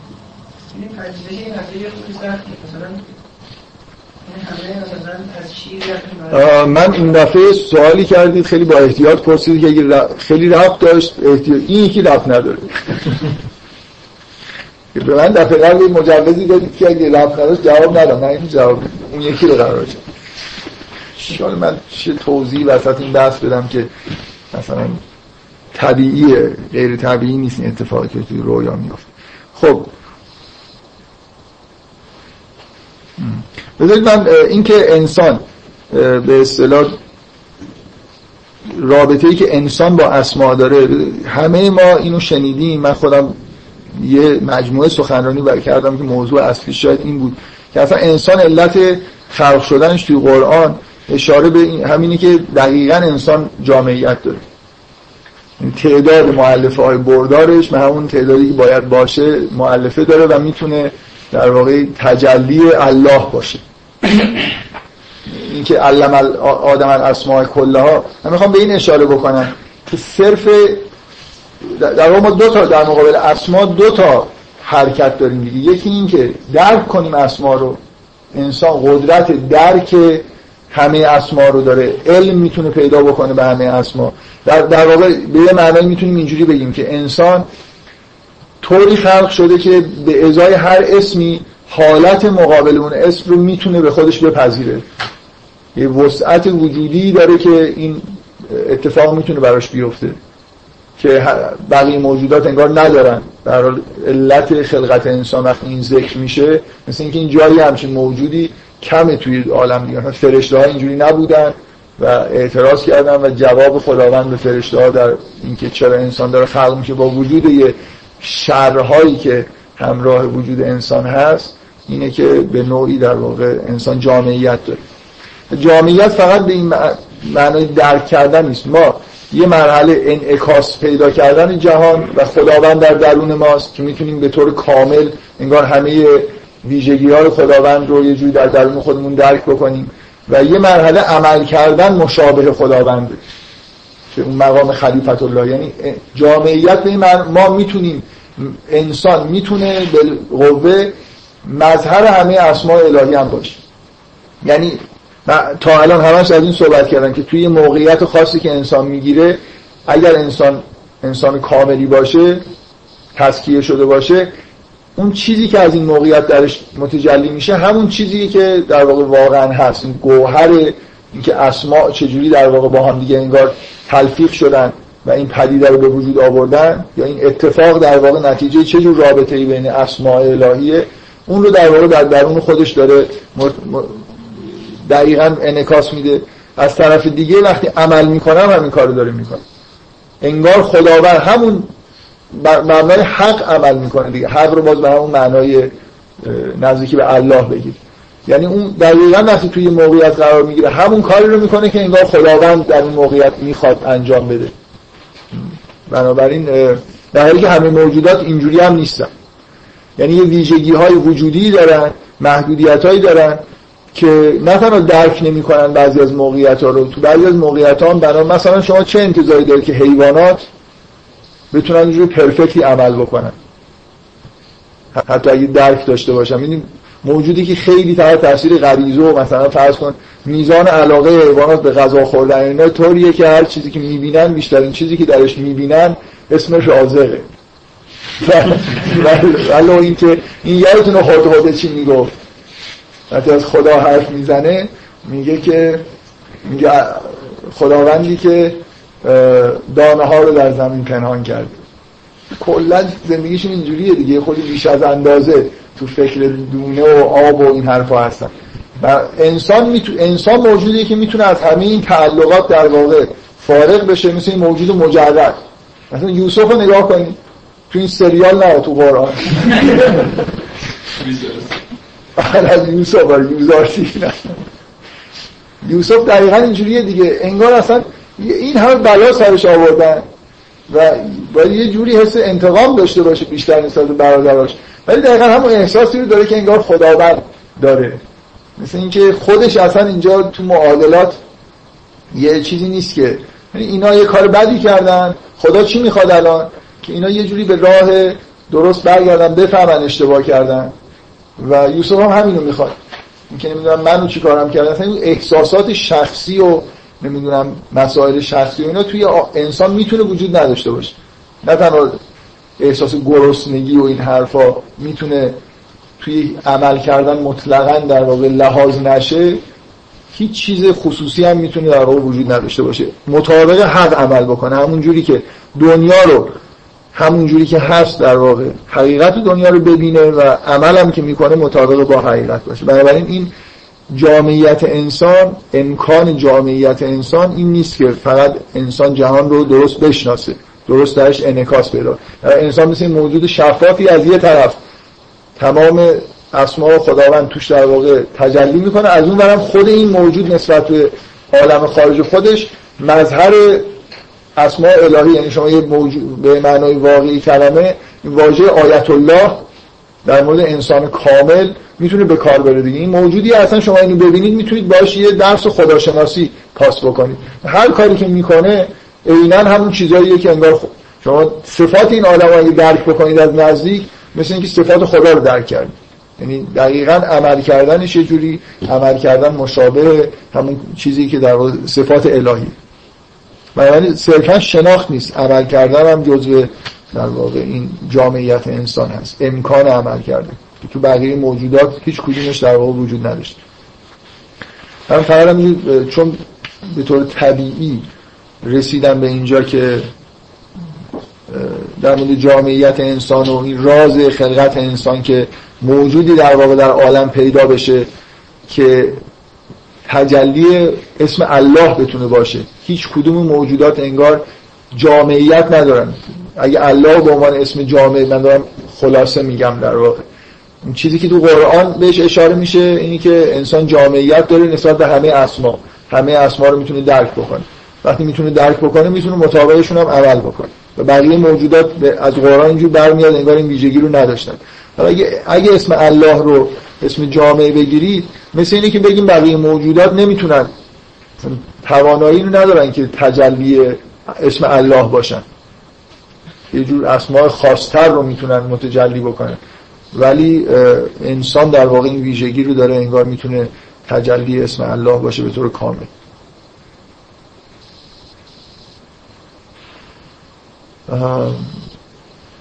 من مطابق وقتی که مونده می‌خوام در مورد مسئله شر در حد خیلی من چون فکر می‌کنم توی اون جلسات به اندازه کافی چند جلسه درباره مسئله شر صحبت کردم. اینکه علت اینکه اینجا یادداشت کردم که یه چیزی درباره مسئله شر بگم اشاره کردم به مسئله شر توی جهان مسیحیت که فکر کردم با این بحثی که امروز می‌کنم بد نیست که این موضوع اشاره بکنم. خود مسئله شر توی قرآن ویژگیهایی در موردش هست که من قبلا کم و بیش به همشون شاید اشاره کرده باشم نمی‌دونم. می‌خوام خیلی خلاصه بگم که اون ایده ای که توی داستان آفرینش انسان هست چیه؟ سوالی که ایشون کردن اینه که اصولا چطور ممکنه اسماء الهی اگه همین چیزی دارن انگار کنترل می‌کنن شر در عالم وجود داره. مسئله شر همینه دیگه. مسئله شر اینه که اگر ما همونطوری که ادیان ابراهیم میگن یه خداوندی حکیم و قادر مطلق داریم که این آیت هم مهربانه پس می‌تونه در عالم عالمی رو در عالم رو به سمتی ببره که رنج و عذاب و شری توش وجود نداشته باشه. شما یا باید بگید که خداوند شر رو می‌خواد عذاب رو برای مردم مثلا یه جوری انگار خواسته رنج بکشن. این با مهربانی مطلق خداوند یه جوری در تضاده. و از اون طرف اگه بگید که نه اینجوری نمی‌خواد پس با قدرت خداوند در تضاد یعنی یه موجود قادر متعال خیلی خیلی مهربانی که عاشق انسانه ازش بر نمیاد که این همه آدما رنج بکشن. چجوری میشه که آدما اینقدر رنج می‌کشن در حالی که دنیا رو کسی داره اداره می‌کنه که عاشق ایناست و هر کار دیگه هم می‌تونه بکنه غیر از اینی که داره پیش میاد. می‌تونه مثلا دنیا رو طوری خلق بکنه زلزله نیاد و این حرف. صورت بندی مسئله شر اینه دیگه که چطور؟ در واقع سوال ایشون هم اینه که شر از کجا؟ منشأ شر رو از کجا بدونیم اگه قرار همین چیز به اسماء الهی برگرد در واقع یه جور دیگه هم سوال از مسئله شر شما سوالتون برمیگرده به خب اشکال نداره. می‌خوام من یه جایی شنیدم که اصرار می‌کنن که اینو صفت نیستن و اسم اصلا صفت و اسم که یکی هن دیگه. یعنی شما معنی که- عزت مثلا صفت عزیز میشه اسمش به این معنی که اینها صفات خدا نیستن. بعد واقعا این بحث من خیلی متوجه نشدم اون موقع این اون بحث این اون بحث کلامیه که حرف از اینه که از صفات خداوند عین ذات هستن یا نیستن این بحث این حرف عمیقیه این چی بیاتی آخه ب- ببینید تصوری که از اسماء وجود داره به نوعی انگار اینجوریه دیگه که شما مثلا فرض کنید این شکلی نیست که الله مثلا حالا وجود داره بعد یه رحمان وجود داره. یعنی الله در یه جایی صفت رحمانیتش رو شما می‌بینید. مثلا خود الله وقتی افعالش رو شما نگاه می‌کنید مثلا رحمانیتش رو می‌بینید. یه جایی همین که در موقعیت های مختلف انگار یه جور ویژگی هایی رو به خداوند در واقع می‌تونید نسبت بدید که حالت چیز پیدا می‌کنه جدا از پیدا می‌کنه. واقعیت اینه یه, یه موجود هست که همه این صفات رو در واقع داره. این بحثی که شما میگید اینه که حالت شرکامیزی پیدا نکنه که انگار اینا یه موجودات چیز هستن. مثل مثلا فرض کنید نسبت دادن مسیح به نمی‌دونم پسر نمی‌دونم روح القدس. اینکه این چیزهایی که داریم ازش حرف می‌زنیم سلسله مراتب داشتن نمی‌دونم اسما و این حرفا اینا رو یه جور موجودات خارجی فرض نکنید که غیر از خداوند هستن. فکر می‌کنم بیشتر اون بحث به اینجا برمیگرده. حالا چیز خیلی ربط به موضوعی که من دارم صحبت می‌کنم نداره. مسئله شر توی قرآن بهش اینجوری در واقع فکر می‌کنم پرداخته میشه که اولا شر وجود داره. چون بعضی از حکمای مثلا اسلامی سعی می‌کنن بگن اصلا شر وجود نداره. ما اشتباه اشتباها فکر می‌کنیم که یه چیزی شر شاید واژه شر واژه خوبی برای اون چیزی که داریم ازش بحث می‌کنیم نباشه. همون واژه‌ای که واژه‌های ملموس‌تری که فرشته ها میگن وجود داره. یعنی اطراف این انسانی که داره خلق میشه اتفاقای بدی میفته خونریزی میشه و فساد به راه میفته. در حالی اتفاق بدی هم دیگه اینا. شر که میگیم مثلا یه جوری خیر و شر در مقابل همدیگه و خب به نظر میاد که شاید اصلا وجود این که یه چیزی ذاتا شر وجود داشته باشه در جهان بشه اینو نفیش کرد ولی نفی کردن این که شر به معنای مطلق در جهان وجود نداره ربطی به صورت مسئله مسئله شر نداره. در واقع مسئله شر سا... ساده ترش که چرا انسان ها رنج می‌کشن چرا خونریزی وجود داره؟ چرا فساد وجود داره در کره زمین؟ کره زمین با اون چیز آرمانی که آدم انتظار داره یه خداوند قادر متعال مهربان خلق کرده باشه خیلی نمی‌خونه. همه دارن همدیگر می‌خورن همه دارن همدیگر میریزن.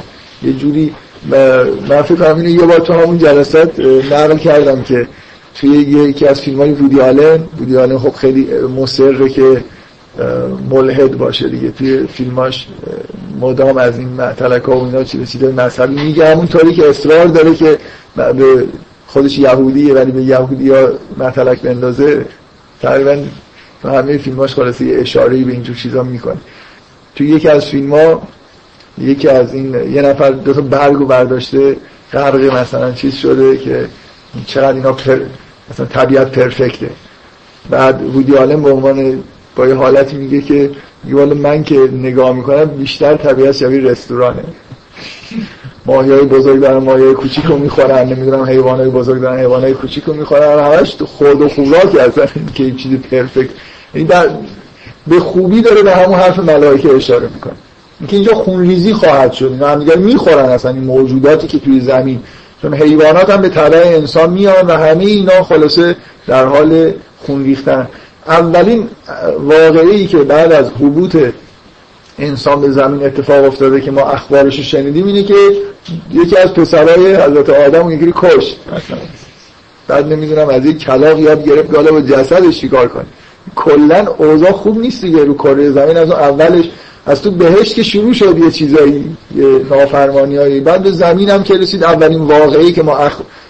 صدر اخبار از تاریخی ذکر شده در قرآن اینه که یکی زد اون یکی رو کشت. مثلا سه نفر بودن چهار نفر بودن تو کره زمین یکی یکی رو کشت. بعدا همین به همین نسبت فکر می‌کنم این اتفاقات در کره زمین تکرار شده. مثلا اروپا چقدر جمعیت داشت در نصفش توی جنگ جهانی اول دوم مثلا نابود شد. بعد اینکه اون خوش نکتهش این بعدا خوب قرار کشت بعدا بعد خوب ما قرار نسل بعدی. یعنی کل ما نسل بعدا نیستیم از کجا می‌دونیم؟ از آدم. نمی‌دونیم میگن که کسان دیگه هم خیلی خیلی نامید نباش هرچند ما بیشتر می‌خوره که نفت بده باشیم. اگه رو راست باشی اینجوری به نظر میاد. دو تا بودن ما. خوبش مرد بقیهش که موندن ما هست. شاید سناریو این بود که حابیل قابیل مثلا بکشه مثلا یه جوری اتفاق بدی این دفعه به هم بازی به هم خورد. حالا شاید خداوند بعدم دوره حالا بگذاریم. به هر حال به نظر من با توجه منطقی که تو قرآن هست شگفت انگیزه که مثلا توی فرهنگ اسلامی بعضی رفتن سراغ این که صورت مسئله رو پاک کنن. از اولی که اسم انسان توی قرآن برده میشه صورت هم اونجا توسط ملائکه ذکر میشه و جواب خدا هم نیست شما اشتباه می‌کنین و خونریزی نمی‌کنن. بلکه تمام مثلا سوره بقره بعد از اینکه این داستان ذکر میشه توش اینه که ببین چی کردن اینا. یعنی مثلا فرض کن انبیا رو کشتن دیگه نمی‌دونم هر چی تمام در واقع تاریخ بشر تاریخ نافرمانیه. و اینجوری نیست که چیزی انکار بشه در مورد وضعیتی که توی کره زمین پیش بینی می‌شد که پیش بیاد. شاید بیشتر از اونی که ملائکه فکر می‌کردن اینجا شر به این معنا به وجود اومده. بنابراین صورت مسئله وجود داره نمیشه صورت مسئله رو پاک کرد. و در واقع جواب مسئله از نظر دینی باید برگرده به اینکه چه چیزی در خداوند هست که این شر رو ایجاب می‌کنه. در واقع چه حسنی من, من اینا رو سعی کردم که تو همون جلسات بگم دیگه. اینکه خداوند مثلا یه تجلی کاملی در جهان ایجاد می‌کنه و اینکه چیزهایی توسط انسان موجوداتی انگار توسط انسان ساپورت میشن. این اینکه انسان می‌تونه به دلیل زبان ویژه‌ای که داره نقش نبی رو در جهان ایفا بکنه. اینا, اینا ذاتا هم من تو اون جلسات سعی کردم توضیح بدم که خلق کردن یه موضوعی که خلیفه خداوند باشه خود به خود همراه با شر میشه. مثل اینکه شما یه چیز نامحدودی رو در اختیار موجود محدود بذاری معلومه که مشکل ایجاد می‌کنه. به اضافه اینکه زبان انسان به دلیل همون جامعیتی که داره ویژگیاش طوریه که مثلا در همون بعد به خلقت اولین چیزی که به عنوان سند اینکه این کار کار خوبیه اینکه اسما رو انسان می‌تونه یاد بگیره و نبوت بکنه برای ملائکه. یعنی از طریق انسانی که به خیلی از موجودات انگار آگاه میشن به یه نمونهش مثلا شما توی قرآن می‌بینید که وقتی که قرآن داره نازل میشه میگه موجوداتی از جن اومدن اینجا گوش میدن میرن خبر میارن میگن که اینا دوباره بهشون یه کتاب خوبی مثلا نازل شده. اینکه ما ما کلا انگار پیامبر همه عالم نه فقط انسان. تو اون جلسات خیلی در این مورد صحبت کردم فکر می‌کنم که معنیش چیه؟ که ما در واقع یه جوری با استفاده از زبان پیچیده ای که داریم که خود به خود شر به وجود میاره می‌تونیم در واقع یه فانکشنی توی دنیا داشته باشیم که در مجموع میشه گفت که این یه خیری. به هر حال شما مثلا فرض کنید بذارید من یه،, یه چیزی که اون موقع نگفتم حالا بعدا به ذهنم رسید که اینجوری شاید آدم بتونه مسئله رو به ذهن نزدیک بکنه. یه سوالی هست که می‌پرسن میگن که آیا خدا می‌تونه یه نام سنگی رو خلق بکنه که نتونه برداره و این حرف. من اینو تو اون جلسات گفتم که یکی از ویژگی های انسان اینه که همراه انسان یه زبانی وجود داره. یعنی انسان حامل قدرت اینو داره که ویژگی اصلیش در واقع یه جور ویژگی زبانیه زبان متعالی که از همه موجودات برتره و دقیقا مشکل انسان همین زبانشه که منجر به میشه که فریب مثلا شیطان رو بخوره. یه جوری هی می‌خوام سر این چیزها رو به اصطلاح یه چیزا رو کوتاه کنم که وارد بودن که یه جایی خیلی مفصل بحث کردم. این نکته زبان انسانی که توش کذب وجود داره دیگه. بقیه موجودات زبانشون اینجوری نیست. ما یه جور یه گستره هایی رو با زبان خودمون می‌تونیم پوشش بدیم که بقیه موجودات نمی‌تونن. از جمله ما می‌تونیم گزارهای کاذب تولید بکنیم. و ابلیس همینجوری در واقع بشر رو گمراه می‌کنه دیگه. بقیه موجودات رو نمی‌تونه گمراه بکنه. برای خاطر اینکه نمی‌تونه بهشون دروغ بگه به اون معنایی که به آدم و هوا دروغ گفت. و به هر حال در مورد انسان وجود یه زبان خیلی انعطاف پذیری که مثل یه توری به همه چیز گسترده میشه همه دنیا رو می‌تونه تو خودش داشته باشه از حقایق و غیر حقایق از موجوداتی که هستن و موجوداتی که نیستن. اینا همه در زبان ما یه انعکاس پیدا می‌کنن. من جواب این اشکال اینجوری میدم که آیا خداوند می‌تونه یه سنگی درست بکنه که نتونه برداره؟ فکر کنم جواب جوابش اینه که خداوند هر چیزی رو در حدی که بتونه وجود داشته باشه خلق می‌کنه. منتها موضوعی که موجودات همشون نمی‌تونن مثلا سنگی که مثلا به عنوان مثال مربع سگوش نمی‌تونه وجود عینی داشته باشه. این تنها چیزی که می‌تونه داشته باشه وجود لفظیه. ما من می‌تونم بگم مربع سگوش. از این فراتر نمی‌تونه بره توی مراتب وجود. بعضی از موجودات می‌تونن تو مرتبه تخیل وجود داشته باشن. ولی نه در عالم عین. من می‌تونم یه اجده بالدار مثلا هفت سر رو تصور بکنم. ولی این نمی‌تونه وجود خارجی داشته باشه مثلا. دقت می‌کنید؟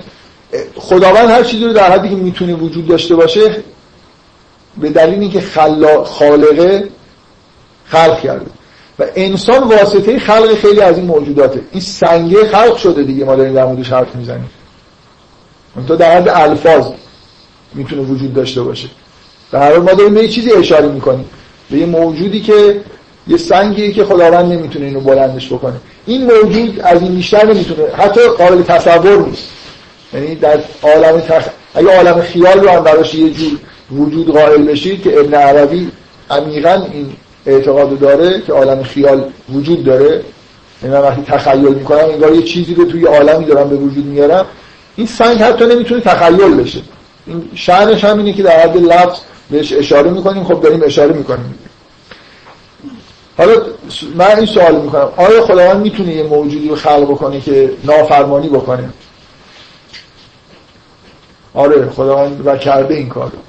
خداوند موجودی رو خلق کرده. یعنی در این جهان موجودی که نافرمانی می‌کنه در مقابل خداوند قابلیت خلق شدن و حتی وجود عینی رو داشته.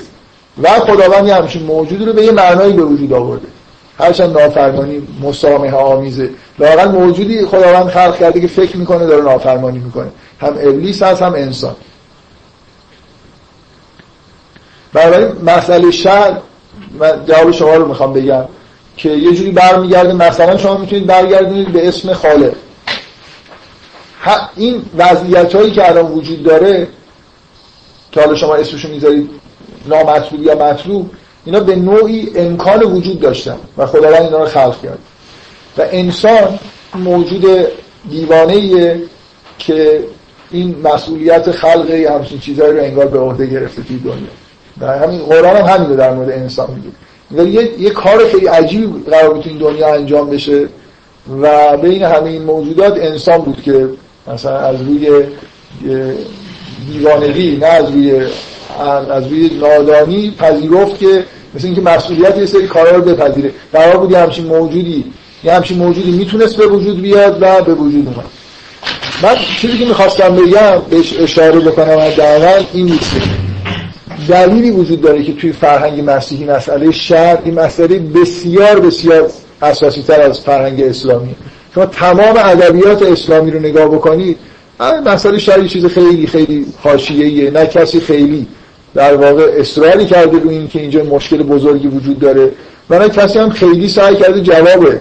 در حالی که شما الهیات مسیحی رو نگاه کنید ام داشته از پرسش و پاسخ در مورد مسئله شر همین الان فلسفه دین غربی یه حجم عظیمی ازش اختصاص مسئله شر داره. برای اینکه مسئله شر با اینکه خداوند رحمان باشه واقعا سازگار نیست. دقت می‌کنید؟ یعنی شما شما مثلا فرض کنید ممکنه وجود شر رو بتونید برگردونید به مثلا فرض کنید اینکه خلاقیت خداوند به رحمانیتش ممکنه رو سبقت گرفته باشه. یعنی متوجه چی میگم؟ یعنی اگه ذات خداوند رو عین مهربانی بگیرید اونطوری که مسیحی ها می‌گیرن اون وقت من فکر می‌کنم مسئله شر جواب نداره. یا خیلی مشکل میشه حل کردن موضوعی که ما در این حالی که برای خداوند صفت مهربانی قائلیم خداوند انگار یه صفت نه مهمتر هم ارزمون هم داره. خداوند هر چیزی رو که قابلیت خلق شدن داره رو خلق می‌کنه. نه اینکه این تصوری که از خداوند تو مسیحیت وجود داره به نظر من تصوریه که دقیقا با مسئله شر کنتاکت پیدا می‌کنه. و ما اسمایی در واقع توی تنوعی از اسما توی اسلام داریم و تصورمون از خداوند یه خداوند که همه ذاتش مثلا عشق و مهربانی باشه نیست. ممکنه تصور جالبی باشه ولی واقعیتی نیست. برای همینی که مسئله شر از مسلمونا خیلی یعنی من به راحتی می‌تونم بگم که خالقیت خداوند مثلا فرض کن. باعث میشه که این موجودات این شکلی رو این پدیده در جهان باشن. اینا می‌تونستن خلق بشن خلق شد. و با ذات خداوند به اصطلاح یه جوری ناهماهنگی نداره به دلیل اینکه ذات خداوند عین مثلا رحمانیت نیست. یه چیزی ورای رحمانیت هم وجود داره. بفهم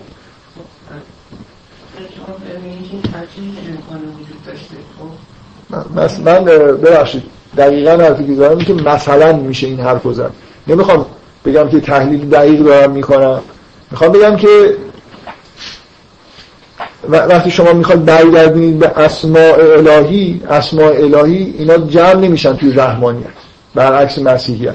و ما امکان این که مثلا فرض کنید برگردونیم به خلاقیت یا چیزهای دیگر رو داریم. حرفی که من دارم می‌زنم اینه که موجود مثلا خلاقیت خداوند که خداوند همه چیز رو خلق می‌کنه ممکنه عین رحمانیت خداوند نباشه به من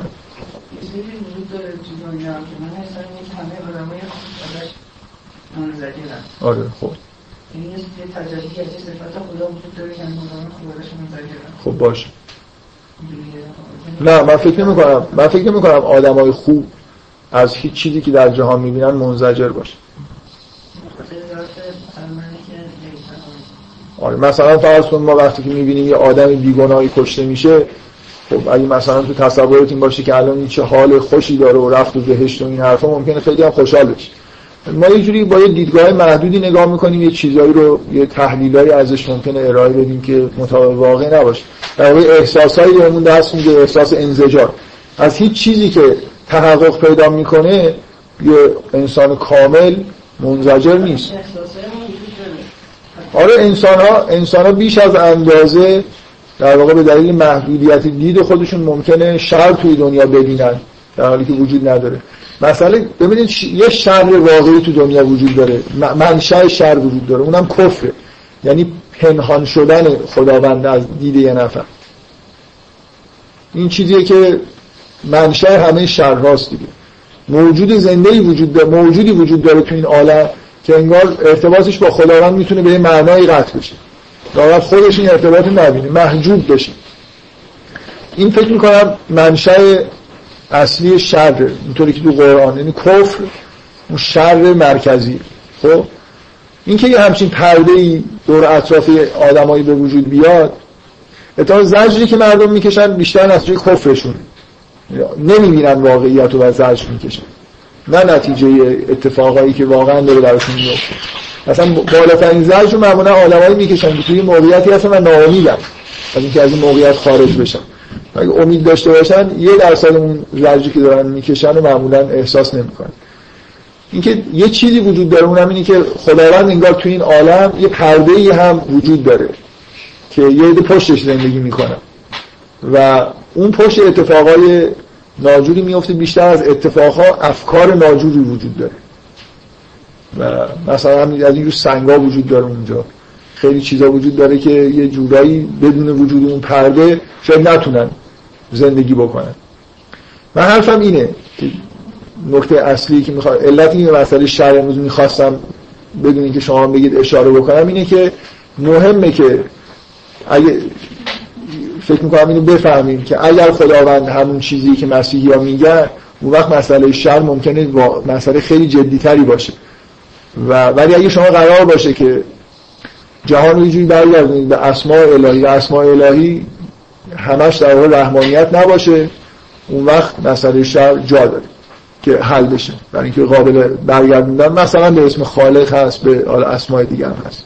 شما یه مثلا شاید بگید که اینکه همه در محضر خداوند قرار نمی‌گیرن و یه جوری کف در واقع وجود داره باز از عزت خداونده که اینجوریه. مثلا اگه کسی نافرمانی کرده باشه اون وقت یه شری بهش می‌رسه. مثلا در یه مراتبی از وجود متوقف میشه رشدش. موضوع اینه که تنوعی که توی فرهنگ دینی ما وجود داره دلیلش این شده که مسئله شر اصلا توی فرهنگ اسلامی مسئله حاد و عمده ای نیست. در حالی که تو مسیحیت از تاریخی مسئله حادی بوده هنوز هم هست. و من می‌خوام بگم این واقعا برای مسیحیت مشکل بزرگ این جوابی که مثلا من الان میگم برگردونیمش به اسم خالق مثلا همش میگم مثلا برای اینکه خیلی فکر شده ای نمیگم. این اصلا برای مسیحی قابل چیز نیست. اینجوری نگاه نمی‌کنن به مسئله. اسماء مختلفی وجود داره. یه خداوند وجود داره. اونم صرفا عشق و مهربانی خالصه. خب بنابراین نباید شر وجود داشته باشه دیگه. مسئله بدی نیست چیزی که میگن. یعنی با اون خدا یه جوری این چیزایی که تو کره زمین داره اتفاق میفته خیلی سازگار است بفهم اوه اوه. بله چون در ایام حج و راهپیمایی برای مشرکین هستیم خب. خداوند از یه چیزی که خودش خلق کرده خب. براعت در آن میجوره این در واقع چجوری به اون مثل مثل لعنت کردن ابلیس دور کردن ابلیس دیگه. براعت حالا یه حالتی مثل یا آدمایی هستن که در قرآن ازشون یاد میشه میگه خداوند اینا رو لعنت می‌کنه و یلعنهم اللاعنون اصلا اگر خداوند یه موجوداتی داره که اینا اینا لاعنون اینا کسایی هستن که موجوداتی باید دور بشن رو یه جوری در واقع انگار دارن لعنت می‌کنن که لعنت به دور شده دور باد مثلا گفتن. خب این هم چیزی مثلا براعت دیگه این چیزی که شما دارید میگید. یعنی مثلا می‌تونید بگید که عزت خداوند منافی با اینه که همچین موجوداتی باش نزدیک باشن. بنابراین این مکانیزم هایی وجود داره که اینا رو دور می‌کنه. یا همین براعت جستن مثلا. من اینکه خداوند میگه من براعت میجویم و رسول من هم اینطور و همه آدمایی که مؤمن هستن اینا همه در واقع از این موجودات رو در واقع یه جوری از خودشون انگار دارن دور می‌کنن از حلقه خودشون. این هم مثل راه ندادن انسان های ناپاک به یه حریم هایی که نباید راه پیدا بکنن. بحثی که داشتم در مورد که من یه انسان های خوب گفتم که از یه چیزی که مثلا خداوند خلق کرده بری میشن به لعنتش می‌کنن به بیزاری می‌دونن خب، اگه ما بگیم که خوبه مثلا اون بعضی اون اتفاق که خوبه مثلا نه اینا مثلا دیدشون محدوده. من نگفتم من شما دعای کیه دارید می‌دید؟ من گفتم که این دید غلطه که بگیم همه چیز خوبه. نه اون دیدی که شما فهمیدید که در واقع دیدش وسیع نیست. اگه دیدش رو وسیع تر بکنه یعنی محدود نباشه. من این حرفو نزدم. گفتم این محدودیت دید باعث میشه که خیلی چیزایی که شر نیست رو انسان شر ببینه. ولی با تاکید زیاد گفتم که شر وجود داره و کسایی که سعی می‌کنن بگن همیشه شر اینجوریه یعنی تمام شر رو در اثر محدودیت دید ماست اشتباه دارن می‌کنن. تو قرآن سراحتا مسئله شر مطرح شده. دیگه این که نمی‌دونم که کله یکی رو می‌کنه و مثلا میکشدش قابل می‌زنه حابیل رو می‌کشه اینجا یه اتفاق بدی داره میفته اینجوری نیست که بخوایم بگیم که نه اینا یه جوری مثلا چیز اتفاق خوبی بود. من دقیقا اینو نفی کردم که اینجوری نگاه کنیم به مسئله. که همه شرها قابل تحویل هم به اینکه نه همه چیز خوبه. توی کره زمین اتفاقای زشتی میفته توی کره زمین اتفاقای بدی میفته خونریزی میشه فساد میشه ملائکه هم همینو گفتن خداوندم تلویحا تایید کرد. همونجا وقتی جوابشون نمیده وقتی یکی اشکال می‌کنه که آقا داری خب میگه نه تو اشتباه می‌کنی این فساد و خونریزی نمی‌کنی. تو چون دیدت محدوده مثلا اینجوری فکر می‌کنی. نه اینا همه, همه کارایی که می‌کنن خوبه. نه در واقع اون آیات نگاهش اینه که آره این اتفاقا میفته اتفاقی بدی در کره زمین خواهد افتاد. و دلیلش اینه که این موجودیه که اسما رو می‌تونه یاد بگیره می‌تونه نبوت بکنه برای همه جهان. قرآن مثلا می‌تونه اینجا نازل بشه. من تو جلسات اینقدر از این حرفا زدم که نمی‌خوام همش یادم نیست و نمی‌خوام تکرار بکنم.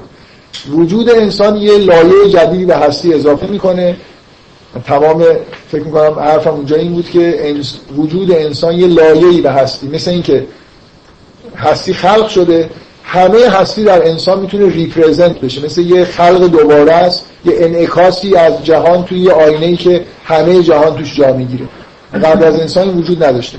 شأن خداوند به عنوان خالق یه همچین چیزی رو ایجاب می‌کنه که اتفاق, اتفاق میفته ولی این مسئله طبعا با خودش شر به همراه داره. یعنی وجود این موجودی که یه همچین اختیاراتی داره شر رو به همراه خودش داره. من سعی کردم تو اون جلسات اینو توضیح بدم که چرا اینجوری. یعنی اگه شما این موجودی داشته باشه که زبان نامحدودی داشته باشه که بتونه همه چیز ریپرزنت بکنه اون وقت سنگ نمی‌دونم که خدا نمی‌تونه بلند بکنم. تو این زبان هست. اون وقت شیطان می‌تونه بیاد به این موجود یه مقدار احمق بگه که تو اگر نمی‌دونم از این شجره بخوری جاودان میشی دروغ بهش بگه و این گولش بزنه. یعنی فریب هم همراه با این زبان هست. در واقع زبان ما هست و نیست و هر دو با هم دیگه تو خودش داره. در زبان موجودات دیگه هستی رو انعکاس میده. شما به یه چیزی دقت کردید که شیطان در مقابل امر نافرمانی می‌کنه. اصلا نهی فقط انگار مخصوص ویژه انسانه که از یه چیزی نهی شده باشه. می‌دونی منظورم چیه؟ شیطان یک همه موجودات کارهایی رو بهشون خداوند میگه بکن و می‌کنن. ابلیس ویژگیش این بود انگار اولین موجودی بود که یه کاری که بهش گفتم بکن و نکرد. ولی انسان نهی توی کلام خداوند وجود داره. یه چیزی یه کاری هست تو می‌دونی هست می‌تونی بکنی ولی اینو نکنی می‌دونی منظورم چیه؟ یه جوری انگار انسان زبانش وجود انسان یه ویژگی خاص داره. نیستی رو هم تو خودش انگار می‌تونه منعکس بکنه. اینکه چیزهایی که نمی‌شد خلق کرد همراه با انسان یه جوری در یه درجه از وجود خلق شده انسان می‌تونه هر چرند و پرندی رو کم و بیش تخیل بکنه. به غیر چیزایی مثل مربع نمی‌دونم سگوش و اینا که اونا رو مثلا میگه. یه جوری به هر حال می‌تونه بنویسه می‌تونه در اینکه عالم انگار یه جوری representation کاملی پیدا می‌کنه. حتی بیش از اون چیزی که وجود داره یه جاهایی داره انعکاس پیدا می‌کنه. این می‌تونه ربط پیدا بکنه به اینکه خدا شأن خلاقیت خداوند خالق بودن خداوند اینو ایجاب کرد. و اینکه یه همچین موجودی که هستی و نیستی و اینا در زبانش با هم قاطی میشه گرفتار این مشکلاتی میشه. گرفتار این میشه که اشتباه زیاد بکنه خطا توی رفتاراش باشه و طبعا دوچار کفر میشه.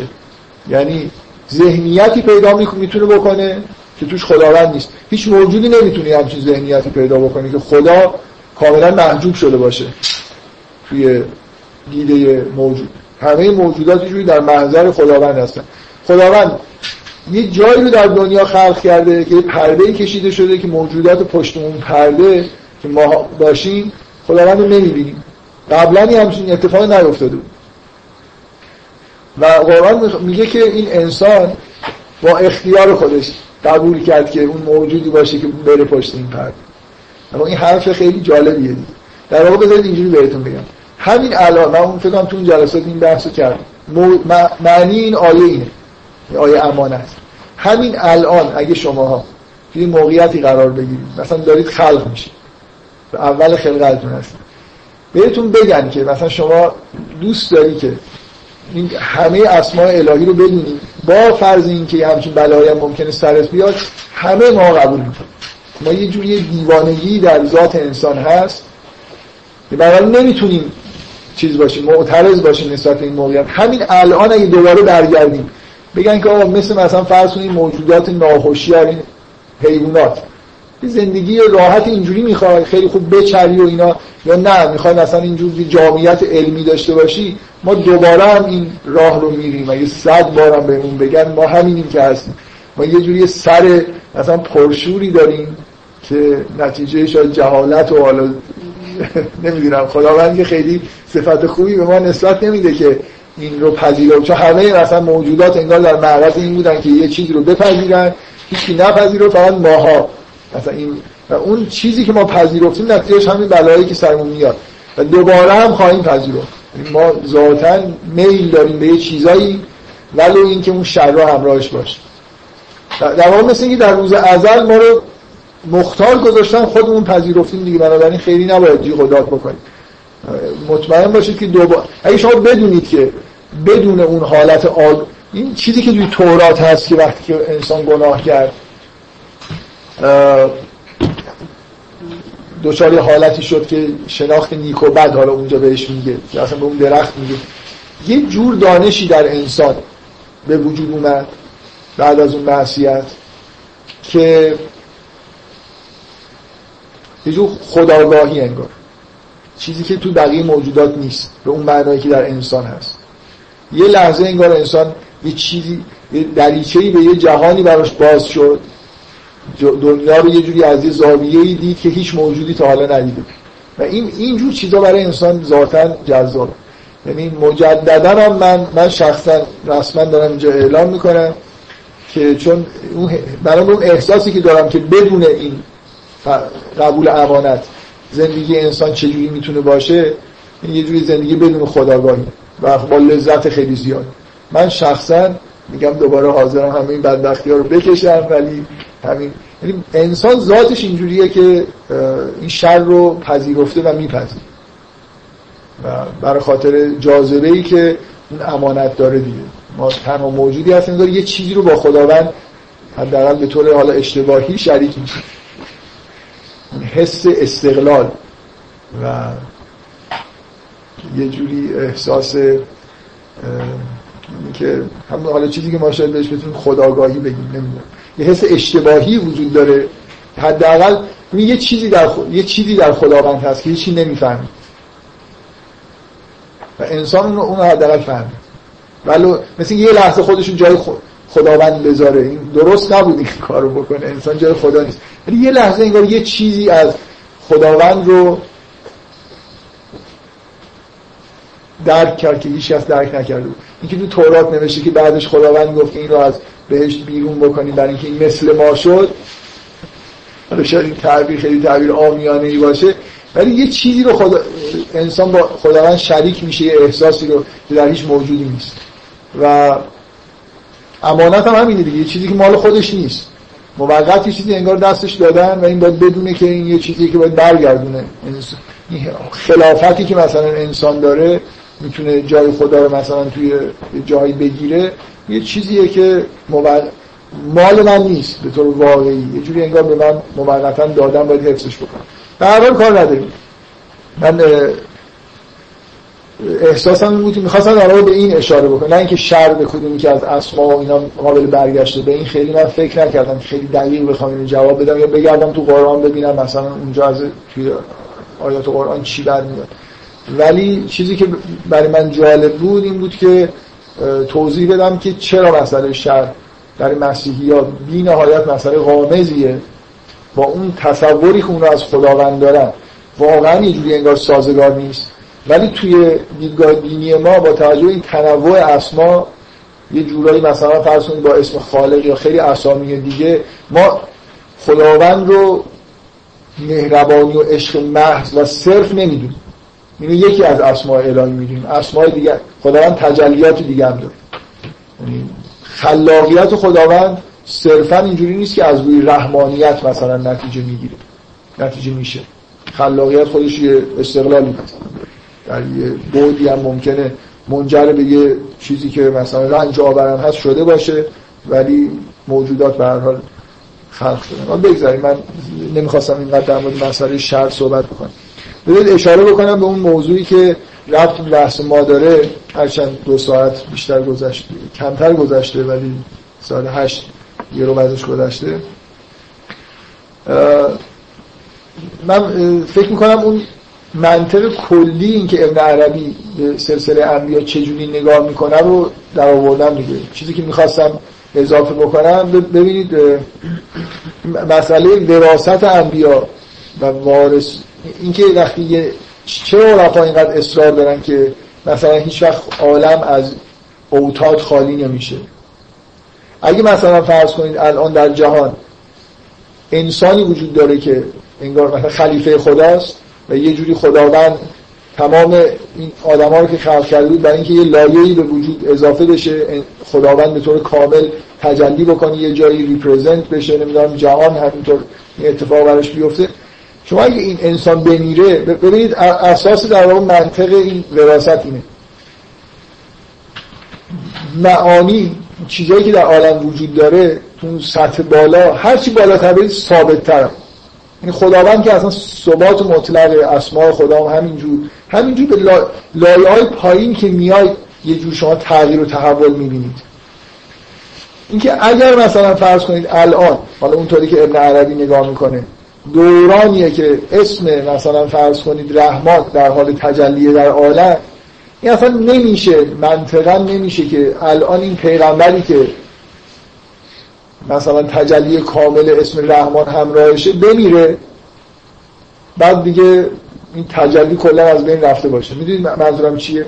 این که الان خداوند اینجوری اراده کرده که این تجلی رو در جهان داشته باشه این مستقل از اتفاقایی که تو عالم ماده داره میفته که این آدم الان مثلا جسمش یه چیزی بهش برخورد و از دنیا رفت. اینکه سلسله انبیا یا به قول عرفا سلسله اولیا قطع نمیشه. برای خاطر اینکه اینا دقیقا همونجوری که یکی از شما اشاره کردید مثل ارکان یه چیزایی توی عالم هستی هستن. این اسم باید یه جایی تجلی کرده باشه. نمیشه این آدم بمیره بگیم آره یه صد سال صبر بکنید یکی دیگه بیاد. این حالت عبور زمان و اینکه نمی‌دونم یه چیزایی میره و میاد اون بالا که نباید اتفاق بیفته. اگه خداوند می‌خواد الان این تجلی رو داشته باشه این تجلی رو داره. و بنابراین آدما ممکنه جای هم دیگر رو بگیرن. نه اینکه یه موجودی که الان هست و یه کاری رو داره تو این عالم هستی به انجام میرسونه یه دفعه غیب بشه کسی هم جاش نیاد. ایده کلی عرفا اینه که این انسان ها حداقل در حد مثلا ریپرزنت کردن. یه کاری تو این عالم دارن انجام میدن. یه چی یه تجلی از این اسم اینجا وجود داره. نمیشه این تجلی یه دفعه نابود بشه. این آدمی که از این دنیا میره و حتما یه کسی در واقع جاشو انگار می‌گیره. و برای همین بعضی از آدم انگار ابدی میشن. یه کسی مثلا جاش جاشو نمی‌تونه بگیره. ابن عربی اصرار داره که چهار نفرن که یه جورایی چیز شدن دیگه دیگه موندن. و اینا جزء ارکان مثلا این عالمن. یه چیزی یه function ی انگار برای خودشون تو این دنیا دارن. ببینید نگاه دینی این شکلیه که یه ثباتی تو این دنیا تو اون عالم بالا هست. بنابراین این تغییرات ناگهانی این پایین حتما باید یه جوری جبران بشه. نمیشه با نمونه واضحش مردن یه آدم. نمیشه با مردن یه آدم یه دفعه تغییرات اساسی بالا اتفاق بیفته و این جانشین نداشته باشه. یه دید کلیه که عرفا نسبت به هم سلسله انبیا و اونجوری خودشون میگن نسبت به اولیا دارن کلا. نبی کارش مثلا خبر دادن و این حرفاست رسالت و نمی‌دونم تنظیر و تبشیر یه سری کارهای اجتماعی انجام میده که اونا خیلی مهم نیست. ممکنه اون نبوت تموم بشه یه روزی.